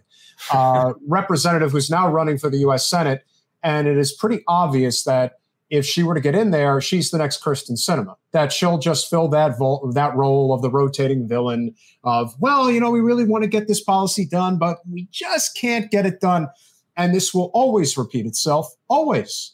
Yeah, So- I mean, you know, we, we saw this with Obama as well. I mean, you know, how how large of a majority did he have under his administration? And you're still Super. essentially, you know, yeah, super majority. You're still passing like right wing healthcare legislation. I mean, they they will limit themselves. I mean, it's not. You're right. I mean, it's not. You know, we, the people Democrats like to claim, the media likes to claim, like, oh, you know, Joe Biden, he's doing as much as he could possibly do. It's a it's a tough split in the 50-50 Senate and all of that. It's like, come on, what are you talking about, man? He's not even he's not even trying. Like he's not even pretending to try to challenge you know even republicans i mean maybe lately on like social security he's been a little bit better on like pushing back against them but like he's not even willing to challenge republicans let alone members of his own party who are just completely eviscerating his entire agenda They don't have And to so- do it, but they but they don't have to do anything right now. It's divided. It's divided government. yeah Well, and they now don't yeah care. They like. I actually believe that people like Democrats, people like your Nancy Pelosi's of the world, they prefer having a Republican in the White House. They prefer being in the minority party because that way they don't have to do anything and they have all the unlimited like excuses as to why.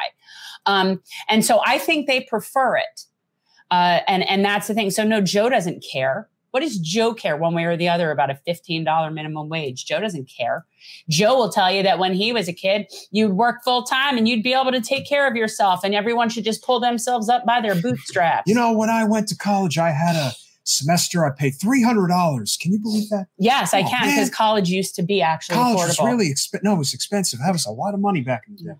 Only today it would be about a thousand dollars, whereas the average college Yeah. today is about thirty-five thousand or something like that. It's just it's such a racket, and everyone knows it's a racket. And at this point, it's like, are you going to cancel student debt? There's no point There's so in canceling could student debt if you're not going to make public colleges and trade schools tuition free, because the same problem will repeat itself. People want to get an education, they want to learn a skill, but they have to pay through the you know through the nose, literally, in order to get that education. So if we're not arguing for how do we better society, I paid off law school last year and I graduated Wow, law school really? in 2000. Well, my sister's in law school right now, so I'm sure she's going to be saddled with that for you know probably a couple decades at least. It's, it's ridiculous. It's ridiculous. And Yeah. it's not serving anybody except for the people that profit at the top. It's not serving us as a society as a whole. You know, for people to have, you know, no motivation to get an education. We actually incentivize people to be stupid. Um, and it is by design. And then you hear people that are in our class, in the working class, that are not the owner class, and they actually jump on board with the owner class with this attitude. Well, I had to pay for my education, and so now you got to pay for your education. And it's like, yeah, but it's just when you have people that are that so every man for himself, it's not surprising that we're kind of circling a drain. And they also don't understand how the system works at all. They're like, well, I don't want to be paying for you with my tax. I'm like, you don't even understand how taxes Yeah. work. There's someone sitting and counting in the. Tre- I always say there's just some, the treasurer is sitting in the office, and when the taxes come in, they're counting it, and then they allocate how much money they've gotten in, and then decide what they can afford to do. And then not only that, you know, you think about the way education was many moons ago. You know, you're not going to see in public school uh, arithmetic, home ec, those the things that you need. Uh, what was the one that you used to say that women would take, uh, or just like the Well, it's called home ec, but well, but like I had to take shop also though. shop, you know, prepper, just basic things to know how to function in society, manage Goldish. checkbook, things like that. Uh, today, it's just so bad. And I always say technology is our greatest asset and our greatest detriment at the same time. We're creating drones. Oh, yeah. It's We're so- creating drones. It's way more your generation. My generation, wh- our brains stopped developing a long time ago, and you know we were sort of the last generation that remembers not having cell phones. You Yeah. know, and it was. I got to tell you, life was a lot better. It yeah, was. no, I'm, I'm sure in many ways. I mean, there, were, you know, I mean, I, when I was like young, people didn't really have cell phones. Like when I was like really young, when I was in like you know middle school and stuff, and I guess going into high school, people started getting a lot of you know iPhones and stuff like that. But yeah, I mean, especially with even younger than me, like people who like in my family, especially like younger, you know, maybe like 10 years old or something right now, like these kids are growing up like with an iPad screen in front of their face when they're like one. And that that to me is like we're changing the way that humans are developing in Cognitive a development. way. Yeah, no, we're literally changing. going- We're changing brain development. Yeah. Yeah. And there there are a lot of young people who are, you know, around my age range as well. I'm not trying to like escape that, but um, you know, there are a lot of uh, people who are close to my age and around it that are like yeah, I mean just like like for example, like the amount of people who are my age that I know personally in my life that like their main go-to source for like news and, and politics is like TikTok and just like random TikToks with like the most bizarre information and misinformation you could possibly imagine. It's it's kind of alarming. I mean, it is it is alarming for a lot of different reasons. But you know, as as you were saying, I mean, this this goes a lot deeper than that. I mean, it's you know, we have so many different issues that, uh, especially over the last couple of decades, with like an increasing hyper financialization of our economy in every single sector that's just been spiraling that it's like you know we're grasping at straws at this point and it's like capitalism is very obviously at least in my opinion imploding in on itself and um, you know they're just trying trying to squeeze every bit out of us as they possibly can. I mean, now we've gotten to the point. You know, in my home city of Atlanta, I read a, a crazy article a couple weeks ago on the uh, housing market, and it was like it was something crazy, like twenty five or some odd percent of you know the homes that were purchased in the city of Atlanta last year in 2022 were purchased by like BlackRock and Vanguard and all of these other massive corporations, and it's Yeah. like it, it- like you said, I mean, they're just they're creating a class of drones intentionally who are just supposed to be disposable cogs in a machine, you know, and not quest not question the status quo and you know be perpetually uh, renting for the rest of our lives. Nobody in my generation, unless you happen to be extremely well off or fall into wealth in one way or another, we're never going to own you know homes or property or be able to build capital in the way that previous generations have been. Yeah. And so, you know, I mean, we're we're kind of hitting a brick wall at this point. I'm in Yeah. commercial real estate, and I can tell you that the first thing that I instinctively do is that I will not work with a private equity firm. Right. And anyone who knows anything about how you go after somebody like DeSantis, you go after him on economics. The fact of the matter is, Florida has basically become a breeding ground for BlackRock and Blackstone Horrible. to buy up all of these communities and basically turn everybody into renters for the rest of their lives. We're serfs. If, if literally, not- literally. Yeah. and and you and, and there are people who want to go to war with him over certain books in school, certain elements of That's you know, important too. The Sure. problem isn't going after addressing those issues. The problem is they're not addressing the economic. They don't go issue. after the economic issue because this gets back to the whole point about the fact that the Democratic Party is just as filthy and corrupt as the Republican Party in just different ways. If we are not talking about the fact that you have these representatives that are bought and paid for by corporate special interests like the Democratic Party of Florida, which is run by Debbie Wasserman Schultz, when you are funded by Big Sugar, FP&L, Nextera, which owns the Walmart. Walmart. Uh, it, it's like you, you got people down here complaining about the fact that Publix, which is rated the best uh, supermarket chain in the country, happens to be conservative and happens to fund DeSantis to a lot of money. Yet the Democrats are taking all this money from the Walton family. It's, it's like, what? Where do you where do you think where, where are you winning? Where, where do you think you're You winning this argument? You're not. Did you see the Russell Brand clip with him on? Yeah. Okay, so that's the same thing. Where like this, per, I can't remember that guy's Prime name. exec- and he, you know with what? a straight face, was actually saying that MSNBC was the real news and Fox was propaganda. And it's just this is it's well, so John silly. Heilemann, well, John Heilemann and Mark Halpern, if you remember, Mac, were two of the biggest like anti-Bernie voices for Right. Morning Joe and Rachel Maddow. Anybody on MSNBC, they were the go-to guys to basically say, "Yeah, Ber- Ber- "Bernie, you're a nice guy." It's not, it- but it's it's we've got to be realistic here. And so Russell comes on, and even something as simple as just talking about the fact that whether you agree with ivermectin or not, they were saying that humans were taking horse paste. And if there was maybe a handful, no surprises, that there could have been a couple of, you know, back, you know, backwards conservatives in rural America that took the horse pace because they That's didn't know any better. That's totally different. This suggestion that, oh, you guys are just taking horse pace. you have to, you really have to take a step back and say, you're deliberately lying to the American people. Why are you doing that? Could it be Yeah. because we have a for-profit health? sy- It's not healthcare. It's a health system that is designed to make as much money as possible. So if anyone, regardless of whether they're hurting themselves, is not going to be getting their double shot, their you know their booster if you're not further perpetuating the for-profit system think about how much better the pandemic alone would have been if we had universal health care how much more trusting people would have been if they took the for-profit motive out of the equation i mean Yeah. things as simple as Yeah, that Well, our last health gu- our last guest that we had on about his book, who's a doctor, he would say we do have health care in this country. What we don't have is health. And that's mm-hmm. because healthcare is not the only thing that leads to health. Income inequality is the biggest source of our sick country. And that is that. That was the whole point of the book. Were you not paying attention? No, I We have paying health care. We have great health care. We have great health care in this country. But if you the- can afford it. Right. Well, yeah, that's the thing. No, we have great quality healthcare here. That is not the issue. And even availability of healthcare isn't the only issue. Because let's say everyone had healthcare. The income inequality in this country is still going to continually perpetuate health outcomes that make us lesser than other countries. That's that was the point of his book. Our life expectancy, our maternal rate, all of those numbers that you look at for collective health. We're 51 or so, by the way. Mac, did you know that? We're about 51. Very 51. proud. Wow. Proud, yeah. Um, and and if you see it where it's less than that, it's only because they're only including countries of a certain population.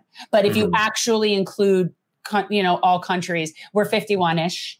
And um, even if we had healthcare, you're still having such income inequality that you're still going to still have groups of people that are getting substandard because it's affecting our genetics. That's the point. If you haven't, se- seriously, it's a great book. It's called Inequality Kills Us All.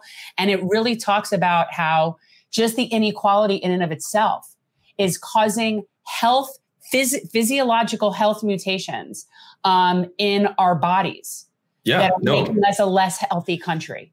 that um i was actually just recently because i was you know doing a little bit of background research before i made one of my videos on marianne williamson and and part of what her 2020 platform was at the time was you know i think she called it like her whole health approach to you know healthcare in the country, and she was pretty much making the exact same argument that you were just laying out there, where you know she was saying, yeah, of course we want you know something like Medicare for all, we want a universal single payer healthcare system and all of that, but it goes a lot deeper than that, right? It's about you know a lack of regulation on the foods that we eat and the health standards that we have. It's Yeah. about a lack of regulations on you know pollutions in our environment or chemical pollutions, right? I mean, if you, as you said, like you know because of uh, our wealth and income inequality in this country, you know if you happen to live in a, a district that is poorer or you happen to live in a community that is disproportionately uh, you know minority community or disproportionately a poor community in this country, you're way more likely to be you know closer to to, to a lot of those environmental uh, you know uh, environmental hazards, right? Where you know all of these different uh, you know, factories and industry and all of that, and it's yeah, I mean it's it's obviously a, a multi-layered thing that we have to address, but it gets down to the same core root of the problem at the end of the day which is that you know we have a government that is purely in service of uh, corporate America, and we allow them to just run all over us and uh, you know do whatever they want. I actually just saw a hilarious article a couple days ago. I think Kyle Kulinski covered it on his channel today, um, but I think it was Lucky Charms was was threatening to sue the government, threatening to push back with their you know massive lobbying power because there was some sort of like a, a new regulatory measure that was put forward that was saying you know if you have x amount of sugar in your pro- uh, product or x amount of you know other chemicals in your product you can't openly market it as being healthy for children. And so they're turning around and they're threatening this massive lobbying blitz because they want to be able they literally said it like this. They said this is a violation of our free speech. Oh, yeah. right? Free speech. As Yeah. if like it's free speech for corporations to just lie to the American people, to just lie about the negative consequences of their products, of their services. I mean, it's just laughable. And honestly, they're probably going to succeed. They're probably going to get this, you know, mild step in the right direction in terms of, uh, you know, uh, health regulations. They're probably going to get it overturned. And you know where you see that the most, which is really interesting. And for anybody who has traveled, and this is something we also talked about with um, our last guest, is people who've never been to other countries have no frame of reference. And there's especially in regards to stuff like this. So when you're in um, in anywhere, I think in the Union, in the EU, anywhere over there where they have like say Cheerios, right? They are have completely different standards. So they weren't allowed to have GMOs in um, in their food. Same company. So General Mills over there was somehow able to do it without GMOs because they have those regulations because they protect their people. We specifically don't protect our people. Same companies, different Yeah. products. Um, it's it's disgusting. Yeah, it goes across industries as well. I mean, it's like it's the same exact thing with uh, big pharma. It's like you know, what it, we we Yeah. look at it as if it's some sort of like an inevitability that in the United States we have to pay 10x what people in Canada are paying for the same exact drugs from the same exact companies that cost the same exact amount to make. And it's like you know, we're, just it's just a decision. It's just a choice. It's a political choice to allow us to get shafted in these ways. And here I am thinking that General Mills is going to be suing on behalf of Lucky Charms to basically say, no, we have every right to put sugar as much as we want into our cereal. Instead, they're suing for, we have every right to say our food is healthy. It's like, Right. oh my God. Isn't saying they're magically delicious enough? Isn't that Your enough? four leaf clovers. They're magically delicious. Red, red, uh, no, I, yellow, ho- yellow Oh, horseshoes. when you do that, it's just not right. green trees, blue diamonds, and red balloons. I no, it's green clovers. Green clovers. I said blue diamonds, yellow horseshoes, and red balloons. I mean, I can't remember the last time that I had cereal, much less a sugar cereal. Well, he doesn't eat sugar. He has nothing. There's Yeah. nothing fun about what he eats. Mac, let me tell you, man, I'm I'm about to turn 40, and I Oh tell my everybody God. if you really want to know how to just like stay young and look youthful, Jen's in her 50s, which is hard to believe. Uh, you you can you got you got to manage when you eat. That's important, timing wise. That's not my advice. And you gotta you gotta watch the sugar, man. I mean, my advice, and people, I'll have people tell me because yeah, I am. I'm pushing 52 this year, and um, and the the answer for me is cannabis and Pilates. That's Cannabis? what I Cannabis and Pilates, correct? Well, I'm definitely I'm definitely getting the cannabis part of that equation right, and I do I do get consistent exercise. I work out every day, but uh, yeah, I can't say that I'm I can't say that I'm doing too well in terms of eating healthy in any way, shape, or form. That's not good, man. But That's you're the- you're young. you That's still the have some advantage. time. That's the advantage of being under 25. But pretty Right. soon it'll be, uh, you know, you gotta. I mean, listen, you, it's not that hard, but you're at a point right now where, yeah, you can have pizza three or four times a week, but I can have eventually that's times a Well, I know you can, but you know, you got to have like a lot of discipline. Last thing before you go, uh, one of the reasons that we obviously do are doing what we're doing. Uh, as a matter of fact, I think I told you just before we came on the air. Next Wednesday, we are going to have next week, Monday, we're having on Workers Strike Back. So we're having on a panel from uh, the leading We don't know if she's coming. Kshama is unlikely to come, so don't hold your breath. I want her to. On though. Wednesday, we are having the Amazing Atheist, and so Oh, wow. I often say, you know, if our show is about transforming politics into service, you have to cross pollinate with as many different people as you can. Now, granted, there's one person who has officially been removed from the list, Michael Knowles. I went on his show. I've been on his show. Listen, Oh, man, really? Uh huh. I When went on did the you Michael when did you go on his show? Okay, Probably so like I six months ago. or something. Uh, no, I, and I don't remember when it was, but it was. I was brought. I, they asked me to come on. It was one segment, and and I'm glad that it was just one segment because it wasn't like we were talking about anything that I had any real passion about, and it was about. Um, he basically needed a token progressive that wasn't in favor of mask mandates. So that would be me. So I was the I was the token leftist that also didn't support mask mandate. That was essentially Gotcha. my role in the discussion. Gotcha. But before I went on, the segment before me, he was using the term illegal aliens. And so then I came on, and for me, I'm just promoting my channel. I'm going to say what I'm going to say regardless. I don't Right. care, whatever. But yeah, no. Now I'm th- that is he he and I am 100% pro free speech. I think he should say whatever he wants. I think people should be able to say hate speech. I don't care what people say.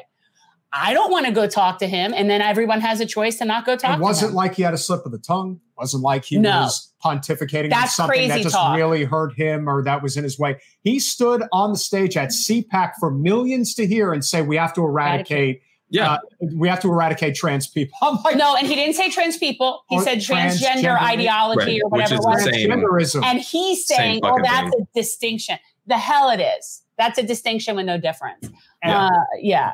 And- I'm not. I I'm gotta- not down with that. I got to tell you, if, if you've ever seen like the candid photos of him, like when he's smiling, it looks like an alien is trying to It does. No, for real, it itself from his body. It's very uncomfortable. It's it's kind of like that with all of them. It's like they're trying. Yeah, it's kind of they're like they're trying to figure out how to be a human. It's it's honestly bizarre. I don't think any of them would would have me on their shows. Honestly, I've had some back and forth with Matt Walsh before. I don't think I've ever got into it with Michael Knowles, but um, yeah, I mean, I've, I've gotten into it with a lot of guys like Ian Miles Cheong, that that weird dude who's always posting on Twitter, and um, yeah, I've had a Like lot of he's, he's ch- he's height challenged. I- Always be wary of guys that are height Oh, challenged. It's don't always- you know what? I don't think. I, I think that for me, I just tend to be when it comes to things like civil liberties um, and things like Second Amendment that they all kind of like approve my message. So even though I believe in ex- like I'm I'm getting lefter and lefter. He thinks I'm going to fall off the side, You but know, like that's a good I- thing. No, come to I the know, come to I- the I know. open I- socialist camp. Yeah, no, no, no. I'm I'm beyond like I'm I'm over there almost with the people that are not even on the spectrum anymore. Like I'm getting to where honestly I want to live in a cob house in the woods and like have goats and chickens and shit, man.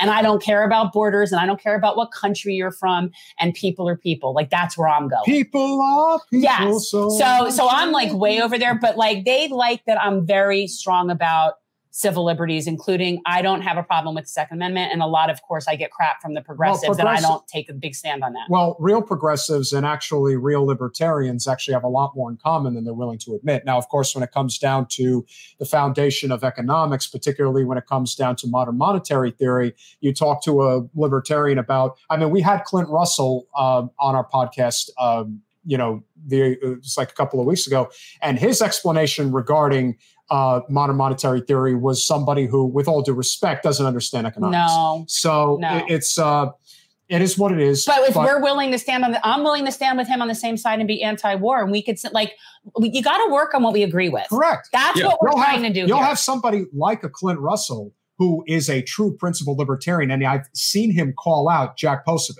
Like there is, there are principled people out there. And you know, Tim Pool is a friend. Uh, we've had these really solid conversations with a number of people. and by that have that friend, we mean co content creator Right. friendly. No, I got it. Yeah. I'm, cl- I'm just clarifying that for you. It's not like we're hanging out. No, all we're right. not- well, I've been on his show too. you know, we see this as What did they you call have to be. Uh, I don't know. Communist Karen. Well, again, e- even if if you go on Tim Pool's show and he's got fifty thousand people watching, and only five thousand people agree with your message, that's still five thousand people that agree with your message and understand the value of bringing in that many more people into the fold. You Yeah. can have that conversation with Tim Pool and then Jen, who I will tell you the the biggest content creator on the left, who I think is. I, I think you two have like an infatuation for each other. I really honest. do like him, and I have Uh, no, and it's I, I just Va- do. Vosh, Vosh. Vosh is a huge, huge supporter of Jen. We, And- he, we, we have a Yeah. yeah. I just you know what I don't know what it is. I just I, he and I get along very well. And again, that doesn't mean I agree with him on everything. Yeah. I actually I know people find this fascinating, Mac. I actually have friends and we don't agree on everything. and that's I know Crazy. it's crazy. And and I even have friends where I don't have to like all of their friends. You know what I mean? Like I know Yeah. it's a bizarre, crazy thing. Like I get crap for everyone I talk to, and it's like I'm not compromising things. I could still have conversations with we're, people. if we're ever if we're ever going to get where we want to go, and I think this is emblematic of what just happened like with the anti-war rally that happened in DC recently, is that yes, the anti-war rally makes total sense, and everyone who wants to be there should be there. But if you don't realize that there are certain people in movements that are going to bring them down, whether because they are emceeing the It's event optics. or they are speaking at the event and you don't take that into consideration when you're trying to build a movement where not a thousand people show up at your rally but 10,000 people show up at your rally the only way that's going to happen is having a smart structured approach to how this gets built out if you can't do that then we are just going to continue to stand in a circular firing squad. And as people on the left who are trying to build a robust labor movement final thoughts how do you do you agree with what was just said? And how do you see it growing more exponentially than it has been Yeah, I mean, there's a couple different things there. I mean, in terms of like the the cross pollination between independent media, I mean, I'm all for that. I, there's nobody. Yeah. I, I honestly like. I've tried my very best throughout the time that I've been in online spaces to not get into any like online beefs. Probably just number one because it doesn't interest me. Like it seems like it's just a waste of everybody's time. Like it's just not. It's not fun for me. I know some people like that sort of like heated back and forth and everything, but I think I'm pretty much on good terms with the entirety of you know uh, every major left wing uh, you know commentator that I know. So that's independent media. I mean, 100%. If any of those guys wanted to have me on their shows, even if they're right wingers, Tim Pool, whoever it may be, I'll 100% go on their show. And I saw you know I saw Vosh's appearance actually to to circle back around to him when he went on Tim Pool, and it's like you know as you said, maybe you'll convince some you know fraction of the audience to come over to your side on some certain issues, but also beyond that, it's like you're also just giving them a, a portrayal of what you know a socialist looks like or what you know a leftist looks like in in a reasonable way where you know they're not just getting that typical sort of framing where like oh everybody on the left or everybody who's a progressive they're just these deranged crazy people and then you have a you know sit down conversation with somebody like Vosh and he's just like calmly explaining his positions and you figure out you have a lot of overlap in some areas that you didn't know about. And so yeah. I'm, I'm 100% for that when it comes to uh, independent media. But you know beyond that in terms of how we how we actually build up this movement i mean obviously you know independent media is going to have to play a massive role in that because clearly corporate media is not going to be doing the job for us um, so you know i think that's an important part of it but you know also just just uh, focusing on you know building a movement from the ground up focusing on you know labor power focusing on direct action focusing on you know joining local organizations within your community and trying to build it up from that level and uh, you know eventually working that into i guess the political system for some level of disruption however that that may take that form Are you and you're in Atlanta? You said that right?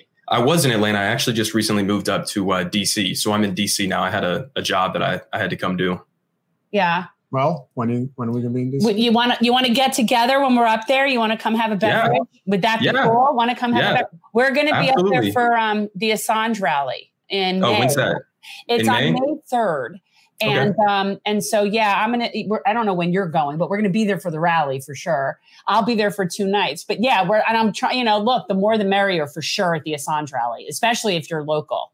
Yeah, I didn't. I honestly didn't know about that rally until right now, but I'll, Yeah. I'll definitely go to that. It's in It's DC. from I'll- the Assange defense people. Like it's that it's the same group. And then you also just scheduled Kevin Gosztola to come on and talk about his new book that's an Assange book. Yes. Very exciting stuff. So that'll probably be at the end of the month. Yeah, I've been like uh, harping on the Assange thing for the better part of 15 years. And um, it's only been that the past few years where I've even had a platform. Well, it's- so now I, I've been harping on it before I had a platform, but now I actually can harp on it publicly. It's also what got her on the radar and got our channel shadow banned, basically. So Yeah, well, because I did a live stream for Julian Assange um, Yeah. early on when we started with Katie Halper, and we had some pretty. I mean, we had Chris Hedges, we we had some amazing people, like really big name. I mean, on that, and yeah, then that was when we started getting like banned and flagged. But Yeah. Well, you know what? At least you guys are being principled. At least you guys are sticking to uh, you know, issues that actually that actually matter at the end. Oh of the day. come on, Mac! Don't you just want to badmouth other content creators and have like fun? Scooby and Shaggy, listen. I- we're, fr- we're friendly with, with with the Vanguard. I- guys, I- but, you know, you, ca- can't- you- you you gotta call it like you gotta call it. You gotta call it as you Thank you so much for coming on and chatting with us, and we'll definitely, you know, connect. I like to be around the younger people um, when I'm when I'm out and about. When I'm around people my age, it's just yeah, Well, everybody cool. has ailments and needs to go home by nine, and Well, it's yeah. like a bunch of We'll coordinate via email, but definitely, Yeah. you know, first week of May we'll be in DC. Let's definitely make a plan to get together. Yeah, absolutely. All right, guys. I'm I'm looking forward to it. Guys, make sure you check out Good Politics Seriously, Guy he's got on really good YouTube content. as well as on Twitter. His takes are really, really funny. it's very smart for a young person. No, he's a really great guy. I totally like this guy. He's really smart. Really Ay, yeah, appreciate ay. it. Thank but he's not smarter than me, believe me. No one is. Thank you, Matt. Thanks, Mac. Yeah, of course. Anytime, guys. Bye. You know what? That is one of the reasons why I like Vosh as much as I do. Because when I first started watching him, just the fact that first of all, he's extremely young. And and there is a certain amount It's of like beard. it is well that I don't know that like not that the beard, but like there's a certain amount of almost like maternal things when the people are really young and also when they're extremely smart. Sure.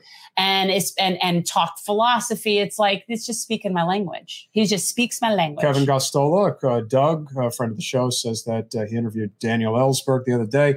Mr. Ellsberg, unfortunately, is dying from cancer. And um, I mean, listen, he's what, 91, When almost did you schedule Kevin to come on? Uh, I'm going to try to get Kevin on at the end of the month. yeah, I need time to read the book.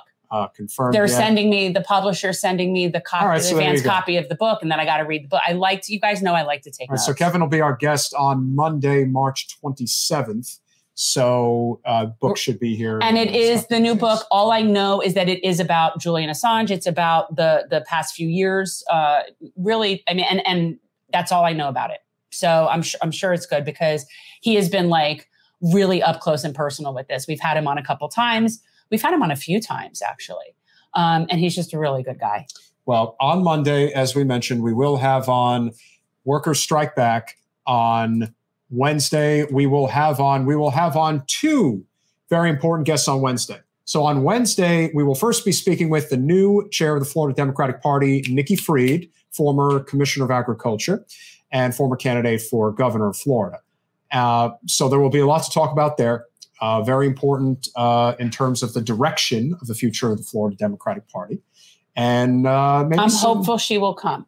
Now, now there are scenarios where we've said that and things, and it doesn't work out, and people don't come. That's true. And it does happen. And this is somebody who is in a statewide office right now, and so it's sometimes running around being a chairperson of a whole state party.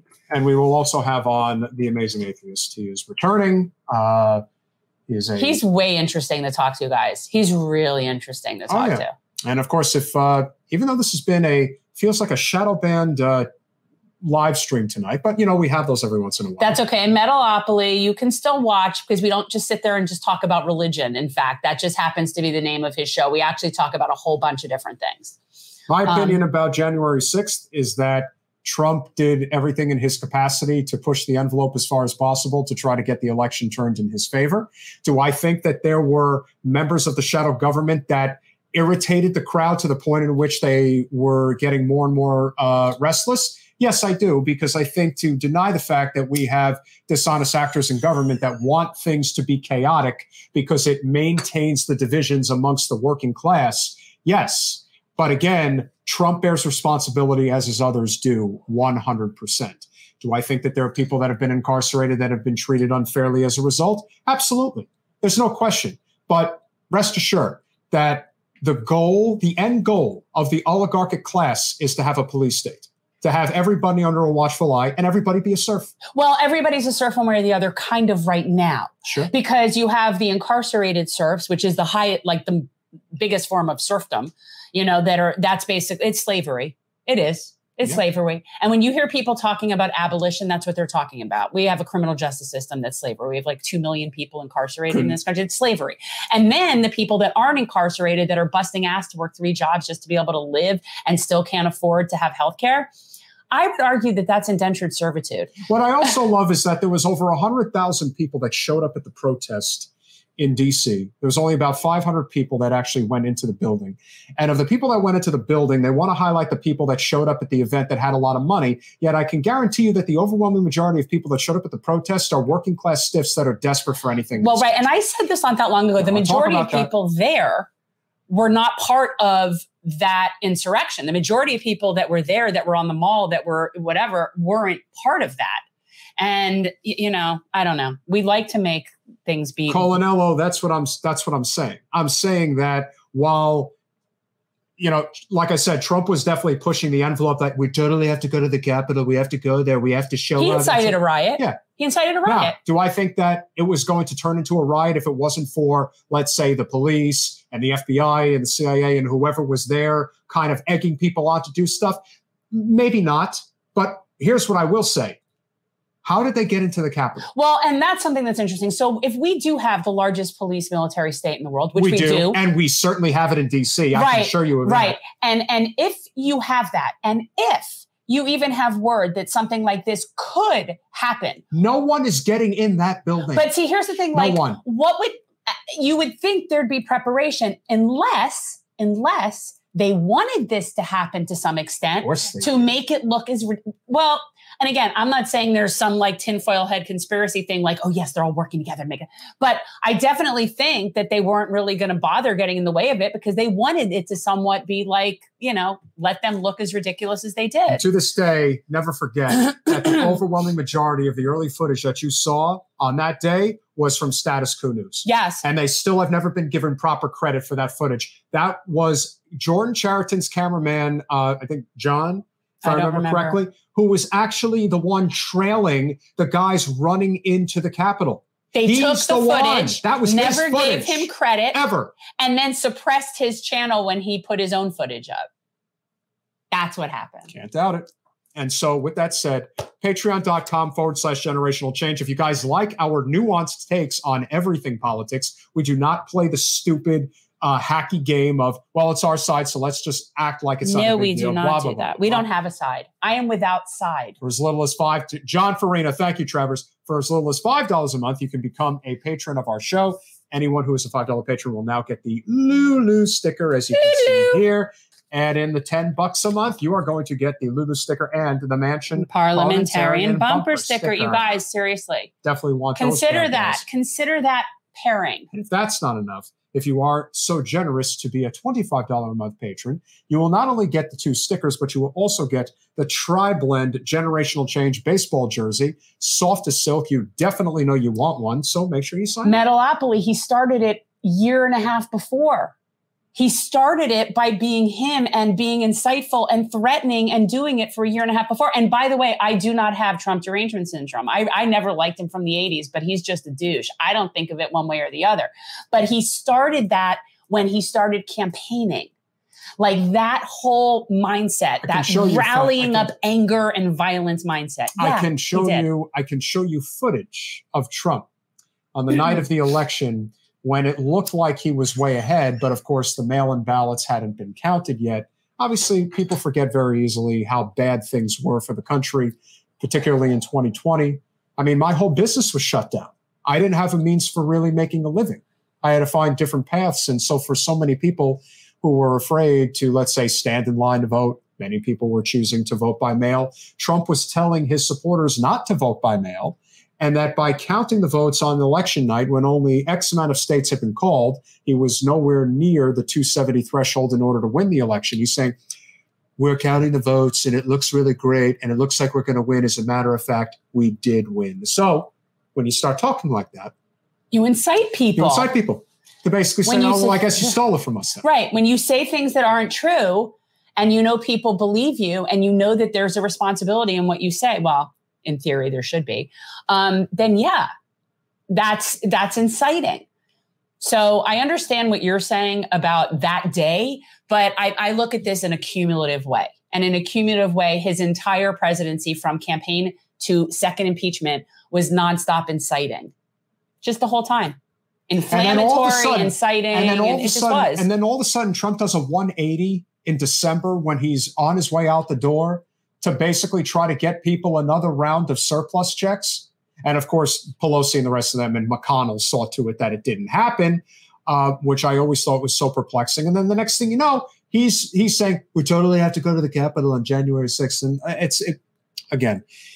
Uh, I actually care about justice very much. it's still very likely, as crazy as it sounds, it's still very likely that he's going to be the president again. And you It guys, is Groundhog Day here, people. you guys just got to brace yourselves because I'm telling you, it has everything to do with the system and nothing more.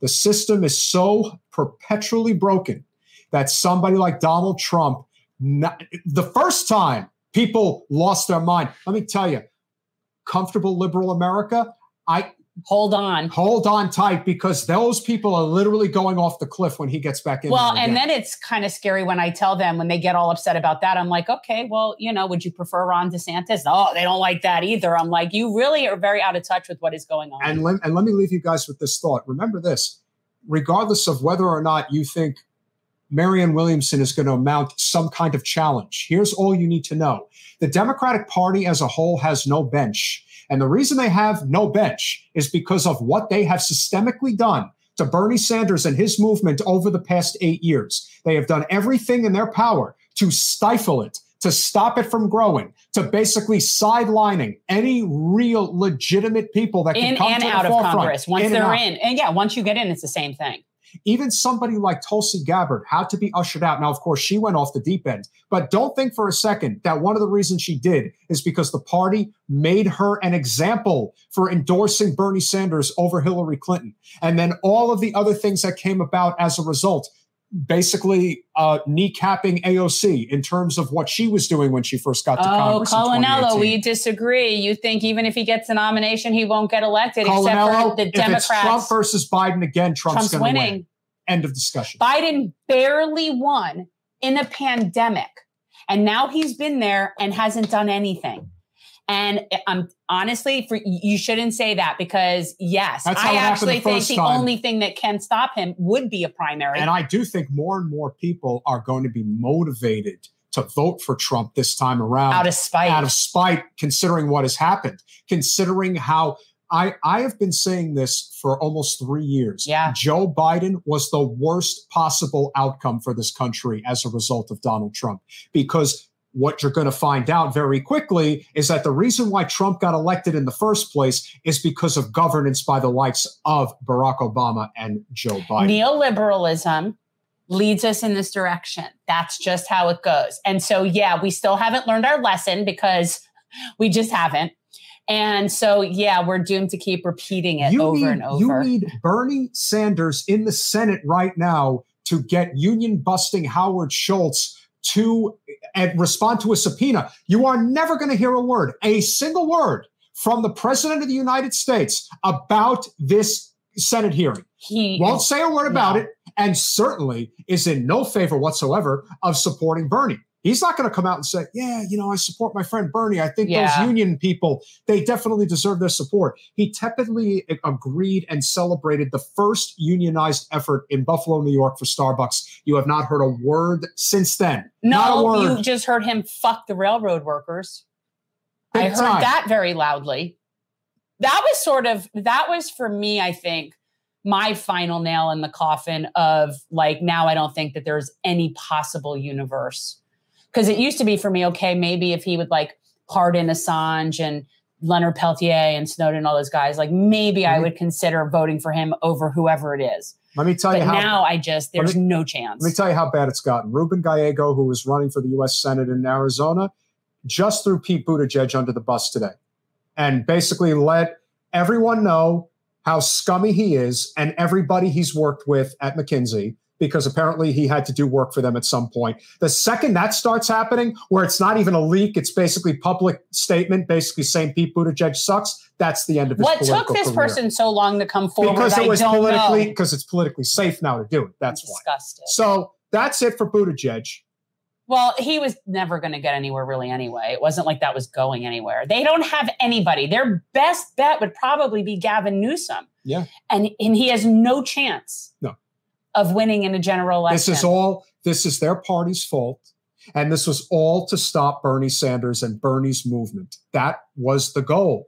And that is why, due to a once in a millennium pandemic, or not even a millennium, I shouldn't even say that, but once in a century pandemic, the idea that we are now facing another Trump presidency or a DeSantis presidency has everything to do with a system that doesn't respond to working people anymore because corporate special interests have captured our government and both parties are guilty. And the only person who's out there saying anything that is resembling some kind of populist initiative towards working people, yes, Marianne Williamson is saying it, but somebody who has name recognition, money, viability, Donald Trump is the only one who's doing it. And let me tell you something if Ron DeSantis is stupid enough to sign this six week abortion ban here in Florida, kiss it goodbye. Trump will bury his ass where he stands on the national stage.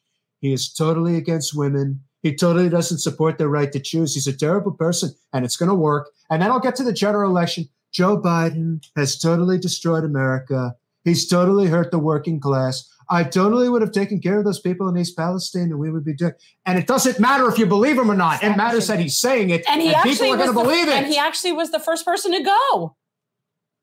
He gave you five days to get your ass over there, and you wouldn't do it. Crazy.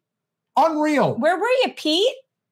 Pete didn't want to go breathe the dirty air in East Palestine. And then he showed up in that freaking getup. Oh Lord. I didn't see it, and I can't stomach him. It's just so bad. And this again is just a reflection of how far the party has sunk. Was it like a worthy of a kente cloth uh, Yeah. tails? Okay. But I will tell you guys this the reason why, at this current moment, and rightfully so, you don't take a candidacy like Marianne Williamson seriously is because she has no money.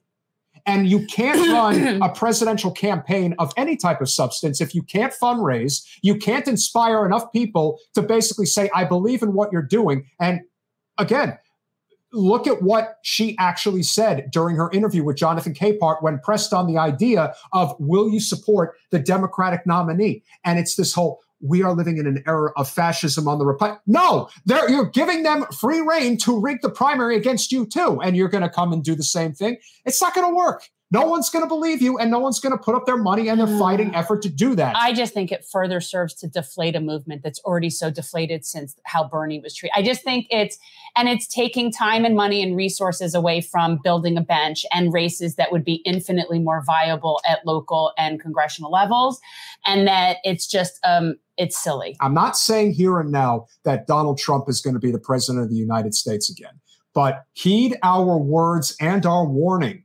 Do not underestimate this man and do not underestimate the possibility he's getting back in there again. Well, I mean, right it's now, him or it's likely. DeSantis. Yeah. And the only, well, you know, and look, I, I still, uh, you know, hold out that they, they're still trying desperately to find a way to legally preclude Trump from running again. Like, there's definitely people that that's what they're working on from all legal avenues. But barring that from happening, uh, I, I don't see anything that's in his way other than possibly DeSantis. Um, Yeah, but no, the that's primary, that. that's the fight. The, fight the, the, the presidential primary, if you will, are those two. Because the Democratic Party is doing everything in their power to lose the election in 24. she'll be destroyed for a lot of reasons. She'll be destroyed because When there's they actually no qualifications. when they actually have when they actually have to come after her, and they will, it's not going to be pretty. well, it won't take long. It'll be like a house of cards. So let the let you know. Listen, if they're going to attack her in a way, again, the only thing that can save a campaign like that is if the people get pissed enough at the establishment that they just don't care what, well, and what there it is. is. and there will be support to that extent, but it's nowhere. It, it- it's not even going to get close to five percent. So it doesn't. It doesn't matter. It just Unless takes we're looking time at a and resources. scenario where, remember, the reason why Bernie's campaign in 2016 was so spectacular is because people were actually turning their own homes into campaign offices because the Democratic Party saw to it at the local level, whether in South Carolina, New Hampshire, Iowa, or anywhere in between, that if you go to a local Democratic Party office, you will find nothing for Bernie Sanders. Everything is there for Hillary Clinton. Just as they were doing systemic rigging of the primary throughout, people decided, no, I'm going to fight for this man and I'm going to fight tooth and nail for this man. If you are not seeing people fight for Marianne at, at that kind of a level, it's not going anywhere. And the thing is, is that the kind of person who can get that is somebody who really speaks to working class people and somebody who really speaks to labor. And the other thing I would suggest, and again, I, I- you know, look, this is something that that is just the truth. And as soon as people start digging, but it's like there needs to be certain base qualifications for being the chief executive of this country. There do. I'm sorry, this is not Congress where it's the people's house and you just want everyday Joe just in there. There are certain base qualifications to be the chief executive officer of this country. I would suggest that people have either executive work experience or education, higher education would be helpful. Uh, business education might be helpful. I would suggest that previous elected experience would be helpful. But in general, somebody that has executive work experience, there need to be basic qualifications. And the bottom line is she doesn't have any. Best hope that you can hope for is that It's if just by some miracle she figures out a way to garner a substantial amount of support because the Democratic Party sees to it to keep Biden right where he is, and it is the two of them going head to head. The one advantage that Marianne would actually have is the fact that Biden is the president, and if she's for real, could actually negotiate real terms for the left because he has executive action at his disposal. But she already just said she would jump on board. So either you're going to actually do something legitimate by saying, if you want the support, you're only getting it. And don't give me this after the election. No, you could do it right now. Now, she ain't no right Kshama. Sawant. So that's the that's the fighting spirit that one needs. Now, I don't mind the, the, her approach in terms of how she s- speaks. That's fine. But what I'm saying is, you are either going to fight like you need to fight, or it's not going anywhere, and we're just going to waste more time. She'll definitely get all the anti-Biden votes in the party. There's a lot of them out there. Yeah, no, she'll get that. The truth is, is that most people don't participate in primaries in general. Voter turnout is exceptionally And low, and it won't be enough people. And let's just leave on this idea of the fact that they have completely changed the primary around to make South Carolina the first state. And they, this is the only thing, if I'm Marianne, that I would be banking on right now.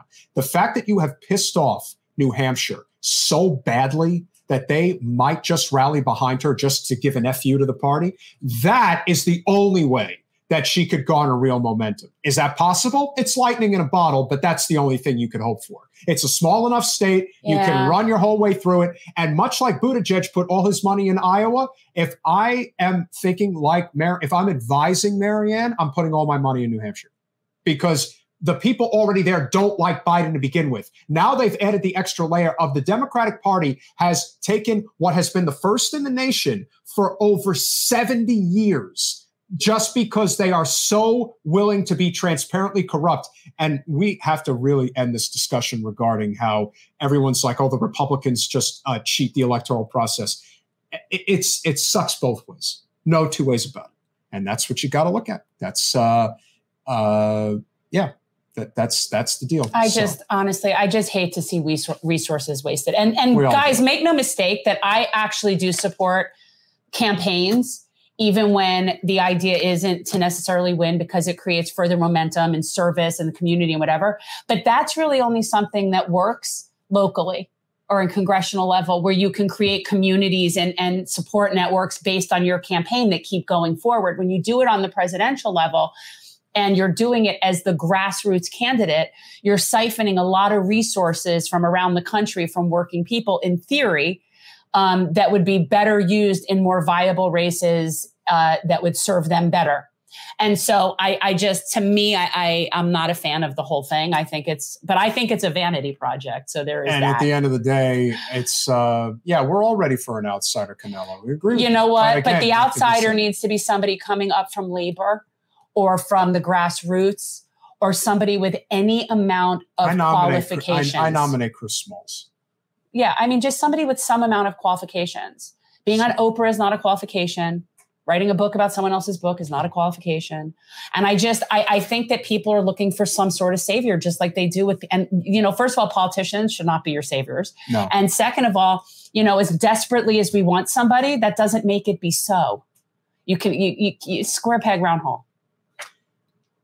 Remember to like, subscribe, share, do all those wonderful things we ask you guys to do all the time because we know you guys are super awesome supporters. You know, even though our show gets shadow banned, it is really great to see Travers, Dirtbag, Metalopoly, Colinello. All different. You guys have been, but you guys have been sticking around for two hours, and those that you know we may not have a huge following, but we have a committed following. and We're very appreciative of that. So be on the lookout for some really great clips. Also, our shorts are making us uh, grow our channel a little bit. Exactly. but, The parliamentarian is infinitely more qualified Well, to run for what it is. president. Maybe the parliamentarian should run the show. I'm not kidding.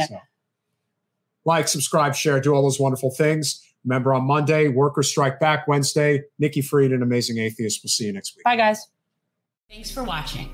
If you want to support our mission to transform politics into service, please like this video, subscribe, follow us on social media, and consider joining our Patreon, where you'll get early access to our interviews as well as other exclusive content. Links are in the description. Peace out.